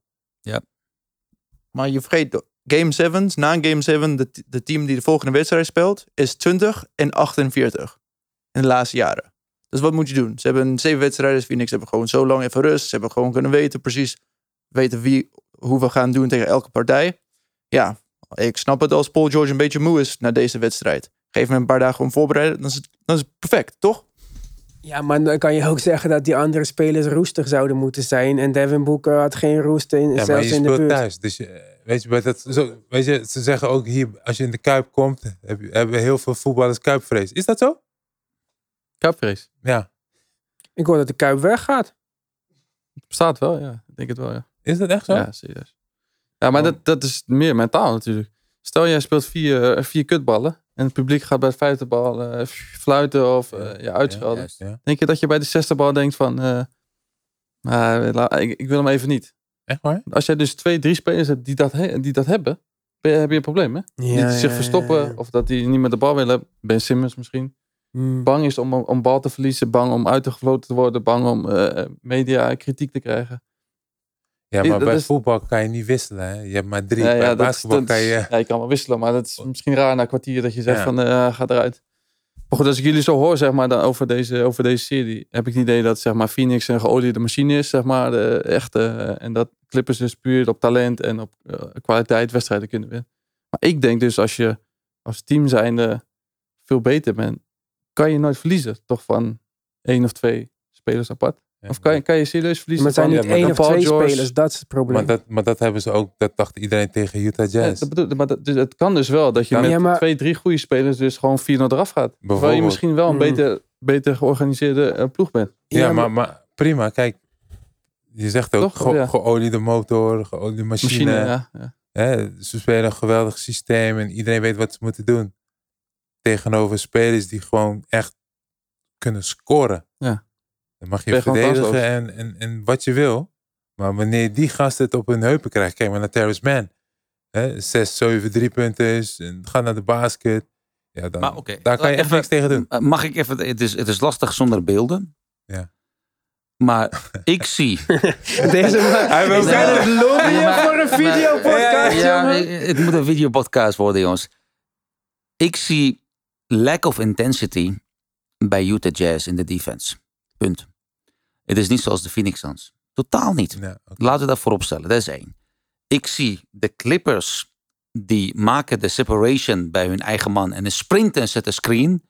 En ik zie de Utah Jazz achteraan rennen. Hobbelen eigenlijk. Mannen uit boksen. Oké. De, de, de angles of the screening, alles. Het klopte niet bij de Utah Jazz. Dus we kunnen het niet vergelijken met wat de Suns laat zien. De Suns verdedigen zo intensief. Zo goed samen. Die zijn, die zijn op een missie. En- dat was vorig jaar al.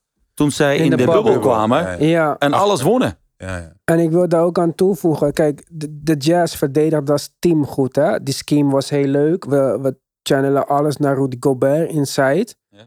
Maar ja, nu zegt uh, gewoon een keer leuk voor jou. Maar zo gaan wij niet spelen. wij gaan gewoon, eh, Rudy Gobert moet uitstappen naar de driepuntlijn. Wat hij niet doet, hè. Want elke, elke defensive set, hij begint nog steeds inside. Dan ziet hij, oh kut, iemand staat aan de buitenkant. Hoe vaak was hij gewoon te laat? Nee, maar weet je, dat, prima dat je dat zegt. Ik ben ook een center geweest. En, Een snellere center. nee, ja. maar, maar, maar nog steeds niet uit. Je hebt één taak.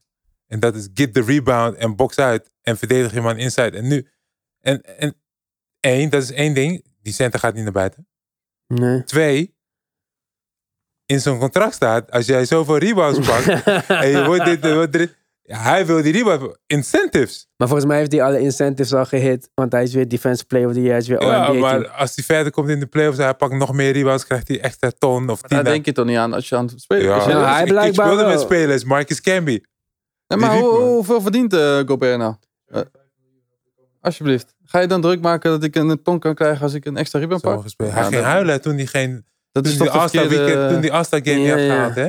dat is toch de hij hele verkeerde mindset? Ja, ja, want als ik, hij- ben ik nog gek dan. Als hij dat jaar niet All-NBA en All-Defense was geworden... Dan had hij die eh, Supermax eh, gemist. Dan niet niet een paar miljoen, dat is 30 miljoen. Want bijvoorbeeld dit jaar, Donovan Mitchell, Jason Tatum... die hebben allemaal 30, 30 35 miljoen, minder 30 op hun contract... dan, ehm, ja. dan wat ze hadden kunnen krijgen... als zij All-NBA hadden gehaald. Dus in de NBA zijn zoveel incentives om Gewoon, dat wel te eh, doen. En dat is dus niet incentive van, nou, je krijgt twee ton extra. Nee, het scheelt paar 30 Ja, miljoen. Ja. Maar Maar, maar prima dat je dat. Kijk, Hakim zegt het net, hè, die gasten doen echt alles om te winnen. En, en eh, de intensiteit qua verdediging en, en ook in de aanval zit helemaal snor. Maar hey, die, die gasten kunnen echt wel ballen hoor. En Clippers. Ze, zijn veel beter, ze hebben veel betere schot dan, Wie over dan wie? Phoenix. Clippers. Ja, maar oké, Francisco. Als je nu als je dan wil ik van jou weten. Iedereen wordt fit. Dus CP komt terug. Die heeft geen klachten. Dus die is juist lekker uitgerust. Die kan spelen. Kawhi kan spelen. Speelt gewoon fit. Last shot. Wie vertrouw je meer? Paul George of Devin Booker? Nee, maar je zegt Kawhi komt terug. Wie vertrouw je meer? Paul George of Devin Booker? Je zegt Kawhi komt terug. Ja, ja. Maar waarom zeg je dan Paul George? Die bal gaat niet ver- naar Paul George. Oké, maar is CP3 slechter dan Kawhi? Voor een last, last minute bucket? Nee, maar de bal gaat wel naar Kawhi. Oké, maar de bal kan bij Phoenix of naar Booker of naar CP3. Of naar, of naar Paul. En daarom vraag ik, wie vertrouw je meer? Ik ga voor Booker? Paul. Ik, ab- Hakim? Uh, Kawhi, 100%. 100, Nee, ja. nee, maar tussen Paul George en eh, Devin Booker? Paul zo, eh, Boeker. Jij, Michiel? Ik ga voor Boeker 100%. Eh, pff, Jezus, jongens, man. Ik zou gewoon zeggen Paul George. Oké, nou zie je. het Ik eh, heb, ik heb die intro goed gemaakt, hè? Noord en Zuid. We zijn eh, Ik ga Paul George. En wie heb jij, eh, Iwan? Devin Booker. Oké. Ja, nou, maar wat heb je dan over een tweepunter of een driepunter? Hè? Of maakt het niet uit? maakt Maakt niet uit. Ja, Devin Booker clutch. Ik ga voor Paul George. Nee, Booker, Devin Booker, Booker. meer clutch laten zien dan... eh, Absoluut. Ja, maar En- dit is wel andere koeken. En, PG en, zit echt in een gruwelijke flow. ja, maar dat, Devin Booker maar- ook, Ja, ook, maar Maar- Paul George. Maar eh, Cisco, we gaan weer praten over de flow. Oké, maar Paul George heeft ook laten zien dat hij ook niet thuis geeft. Maar Devin Booker, vanaf, daar ga ik weer, van vorig seizoen, in de bobbel, Deze man is... hij is on, on, the, on mission. ja, maar hij Paul gaat George ervoor. nu ook de laatste drie wedstrijden. De laatste drie wedstrijden. Ja. Praat je niet over de laatste En- en- 14? Maar Boeker ook, hè? De laatste, want de eerste twee, drie wedstrijden in de vorige serie speelde hij ook niet geweldig. Ik heb ik niet Nou, scherp, maar even de Ja, stats kijk maar naar die stats. Maar Even man, de stats. Ja, maar die stats qua stats. punten misschien. Maar als je aan mij vraagt van... Ik denk dat Devin Booker in zijn hele leven nog geen moment heeft getwijfeld. Van als er een schot komt, ga ik hem nemen of maar we gaan het zien, toch? We gaan het sowieso zien. Maar Dinsdag- Oké, Dinsdagavond. maar hoe ver zijn we nu? Hoe ver zijn we nu? Moeten we nog iemand eh, anders afmaken? met anders afmaken. Welke serie zijn we nu? We zijn nog bij de Suns Clippers. Was dat de laatste serie? Yes. Oké. We gaan het zien. We kunnen ook gewoon zeggen van wie het gaat winnen. Ja, ik, maar we ik, gaan, ga, ik ga voor LA Clippers. ja, 100. we gaan, Ja? nu, eh, voors- we gaan nu voorspellingen doen. Dus Ja. dan Ja, dat neemt Mark hem weer over. En dan kan hij gelijk even zeggen hoe de andere mensen tot nu toe hebben gedaan in deze podcast. Round, voor round 2 dan. eh, Denver Phoenix. Francisco had Phoenix in 5. En Iwan had Phoenix in 6. Ik had Denver in 7. Utah Lakers. Francisco had Clippers in 7. Iwan Clippers in 7. Ik had ook Clippers in 7. Milwaukee Brooklyn. Francisco Milwaukee in 6. Ja, Iwan en ik eh, Brooklyn in 7. Maar wie heeft gewoon een Bucks, toch? Ja, Oké. Atlanta, Philly. Francisco, Philly in 6. Iwan, Philly in 6. Mark, Atlanta in 6. Hey, hey, come on now. Hey, ik, ik, eh, Oké, maar nu gaan we voorspellingen doen voor de, Ja. voor de conference final. Oké. Milwaukee, Atlanta. Hakim? Is? Ja. Milwaukee, Atlanta. Denk maar goed over na. Oeh, je was net eh, gelijk. Je wist. Bucks 7. Bucks in 7. Wat heeft Mitchell gedaan? Want dat is zijn kameraad, hè? Even kijken hoe... eh. Mitchell had eh, Philly in 6. eh, Brooklyn in 6. Nee, nee, nee. Utah nee, in nee. 7. En Nee, Denver in Mitchell. 7. Denver in 7. Sorry Mitchell, ik, ik hou van je, maar dit gaat niet goed. Ja, Mo had Denver in 7. Eh, Clippers in 6. Brooklyn in 6. En Philly in 6. Nee, Die nee, gaan ze jongens, snappen nee, het nee, niet, nee, maar- Nee, nee, nee, we moeten even praten Michiel, met wie deze heb je? mensen. Wie heb je? Ik heb eh, eh, Atlanta in 6. Oké. Atlanta en Sec? Ik heb Bucks in 7, hè? Bucks in 7. Oké. Ja, sowieso. Ik heb Bucks in 5. Oeh. Iwan. Iwan gaat mij kopiëren. Nee, ik wou het zeggen, Moet je maar nooit doen. Ik, ga, ik, ga, ik, ik, ik, wou, ik wou dat Volgens zeggen. mij alles goed, hè? Nee, je hebt niet alles goed. Alles Jawel. Wie had ik fout? Zes, eh, Philly, vriend. Oh, jij zei Atlanta. Oh, Nee, Philly. hij heeft Atlanta gezegd. Oh, ja, nou, dat is mijn enige foutje daar. Gewoon rustig blijven daar. ik denk... ja, het, ja, ik heb... Ik, wil- ik, Hakim, zit, Hakim heeft eh, internet. Ik zit even, hè? Ik Heel zeg... blij. eh, ja, nee, ik moet ook Bucks in 5 zeggen. Ik kan niet 4 zeggen, dat is te Oh, veel. man. Nee, ja, Bucks in kopie. 5. Ja, maar Bucks in ik, 7, jongens. ik, kan hem, ik wil hem wel veranderen, maar ik kan hem niet naar 4 veranderen. En ik ga hem niet naar 6 Oké, veranderen. Phoenix. Atlanta in 6 voor mij. Oké, Oké. Phoenix. Hakim. Eh, Phoenix Clippers, sorry. eh, Phoenix in 6. Francisco. Nee, nee, nee. Wat, eh, ik mag volgorde Jij toch zegt Phoenix in aanpassen? 6? Ja, zeker. Oké, Michiel. eh, Phoenix in 7, denk ik. Oké. Francisco. Ik zeg LA Clippers in... eh ik Ah, zeg hij LA vijf Clippers in zeggen. 6. 6. Ik zeg eh LA Clippers in 6. Iwan. Clippers in 7. Oh, mannen, mannen, mannen. Zou best kunnen. Ja, jongens. zo zie je maar. eh, we zitten er niet altijd naast. Maar tot nu toe gaat Francisco wel lekker. Hoeveel heb ik fout, Mark? Moet even van maar Francisco. Oké, laat me. Nee, we zijn al achter. eh. ja, ik had sowieso net over Milwaukee. Dat had ik niet eh, zien aankomen. Maar goed. Hij stopt er ook mee. maar dan hebben we... Kijk, nou toch dat we hier Hakim en eh, Michiel hebben. Want de finale wordt dus volgens Hakim eh Suns tegen de Bucks. Ja. En volgens jou wordt het Atlanta tegen... Atlanta tegen Clip, tegen Phoenix. Ja. Maar wat zijn dan de voorspellingen voor de fi- finale? Atlanta Phoenix, Michiel? Atlanta Phoenix, wat een kutfinale man. Er gaat Niemand niemand, gaat kijken. kijken. Maar ja, eh, Hoezo- hoezo niet? Hoezo Alsof de Bucks eh, een betere markt... eh, Nee, ook Nee, niet. zeker niet. Maar niemand kijkt bijna niet meer naar de NBA volgens mij. Want alle supersterren liggen eruit. En Janis is hipster. eh, Boeker. Ja, is een ster. Opkomende ster. En- dan is Op nog de steeds border. een twijfel. Op de Dan is nog border. steeds een twijfel of hij wel echt een superster Wanneer wordt hij een superster? Als hij wint? Eh, als die, als die echt het team gaat dragen. Als hij dit nog een jaar eh, doet. is, vind ik vrij groot, toch? Als je zegt, ja, als die het team gaat dragen. Maar Ja, wat- net als Janis, die, die zorgt ervoor dat, dat, dat de Milwaukee Bucks altijd on top is. Dat Ik heeft we- Booker nog niet gedaan. We hebben Booker gezien in de bubble, heeft hij het gedragen. Ja. We hebben hem nu gezien één wedstrijd zonder Chris Paul. Maar hij moet dit nog een jaar doen als number one guy op het team. Voordat je echt kan zeggen dat hij in die super... Hij, ik- voor mij is hij sowieso nu boven Donovan Mitchell, boven Zach Levine. Hij is boven die tier spelers. Hij is heel Oh, Hoe close. oud is Boeker dan? Hoe oud is Boeker even voor mijn beeld? 23, 24. 24, hè? 22 jaar. Niet Bro, niemand hoort jou. Ja. Ja, hij is, hij, is, hij, is, hij is zeker wel een goede speler hoor. Speler die 70 dropt. Ja, maar Weet dat je? vond ik... Kijk, toen mocht ik hem niet, hè. Want dat vond ik fucking irritant. Je verliest een wedstrijd. Je gaat nog pushen, pushen, pushen om 70 te 70, halen aan het eind van de wedstrijd. Om een fotootje te maken voor Instagram. Kijk, hij heeft wel Kendall Jenner daarmee gefixt. Dus misschien heeft hij het goed gedaan. maar eh, Maar heeft, heeft Ben Simmons trouwens nog steeds met Kardashians? Of, eh, nee, je snapt het niet. Je moet het even goed begrijpen. Dat Kendall Jenner is de nummer 1 NBA-scout. Ja, nee, die, die ken ik, ja. Eh, Ja, maar zij ging met Ben. Zij ging met Ben, oké. Maar, nee, wacht. We moeten goed doen. Zij ging-. Zij ging... Kardashians, lekker Volgens mij is zij in totaal... Zij is met eh D'Angelo Russell geweest. Ja, Ging ze door met Kuzma.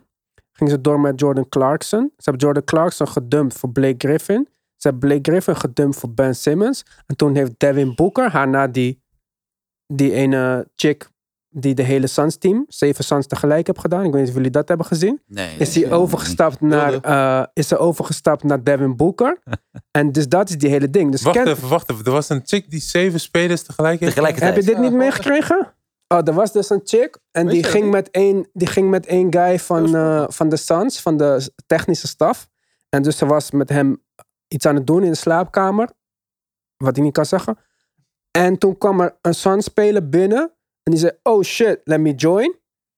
En toen... Ging het echt zo maar, luister, maar dit verhaal Nee, zij, klopt nee, niet. zij, Dit zij heeft dit verteld. niet. Zij heeft dit Maar verteld. zij was toch geen maat, of zij was toch geen bekende persoon. Dus zij is nu bekend. Maar, maar Kylie, Kendall Jenner, Kendall Jenner heeft dus in alle finals, confer, halve finale, had ze één speler op een team ergens. eh, maar ze woont nu samen met Devin Booker. Dus uiteindelijk die Kardashian curse, als je even goed kijkt. James Harden had een minder seizoen na Khloe Kardashian. Lamar Odom bijna dood. Eh, Chris Humphries uit de NBA door eh, Ja, die die, gestopt. die, die, de hoofd Kardashian. We hebben nog niet eens gehad over de vrouw of die, die man van de moeder, die nu de moeder van de kinderen is geworden. Ja, ja. Als je met de Kardashian gaat over het algemeen, loopt het niet goed met je af. ja. Kanye gek. West in een gekke huis. Kanye West is doorgedraaid. Die gaat met travestieten nu. Dus dat is ook niet helemaal goed af. Ah, ja, Weet je niet? Je bent echt niet op de hoogte van. Ik ga jou voortaan dat doorsturen maar in plaats van dat NBA. Ik weet alleen dat alleen maar flexpower, jongen. Hier op Ja, kantoor. Hey, je zegt het goed, hè? Hij, hij snapt. Hij denkt van de promo. Ja, tik hem aan. Ja. Je laat nog hangen. Ja. Ik kan niet bij, man. Sorry. Ja. Nee, maar dat, dat, dat, dat, kijk, dat is de NBA en dat is superster status. Hè. Iedereen, iedereen wil met iemand die een bekendheid is. En, en dat Devin Booker daarvoor gaat, ja. Hij zal heus wel zijn naam in een potje hebben daar. Hè. Dat spelers zeggen van, ja, ik ben daar eerst geweest. Dit en dat. Misschien is Ben Simmons daarom zo verdrietig. Dat had best gekund. En dat hij nooit meer wil schieten. Ja. Hier. Because he shot his shot and it didn't work It out. didn't work out. ja. Nee. Nou goed, jongens. Keeping Up with the Kardashians is een andere podcast. Ik weet niet of jullie nog iets willen toevoegen, maar anders eh, Nee. hebben we alles besproken voor vandaag. Ik wil jullie dan allemaal bedanken. Jij, Michiel, dat je zo dapper bent om over basketbal te praten als een voetballer. Ja, ja. Ik, ik moet zeggen, ik vind het best wel interessant hoor, jullie praten erover. Want eh, het gaat mij allemaal soms een beetje snel natuurlijk als jullie praten over tactiek en over... eh, maar ik vind het wel hartstikke leuk eh, als jullie erover praten en de passie die jullie ervoor hebben. Dus in ieder geval bedankt dat je, dat je me wil hebben, man. Dus, Heel leuk dat je er was. Misschien kan je van de zomer één keer terugkomen om rustiger over basketbal te praten. Ik hoop het, gaan Als ik het iets meer minder, eh, begrijp, dan eh het zou leuk zijn. Ja, moet je zeker een keer doen. Ik denk wel, weet je, want dan stopt het bij mij gelukkig. Want eh, al die berichten die ik van hem krijg. Hé hey, Michiel, hoe is het man?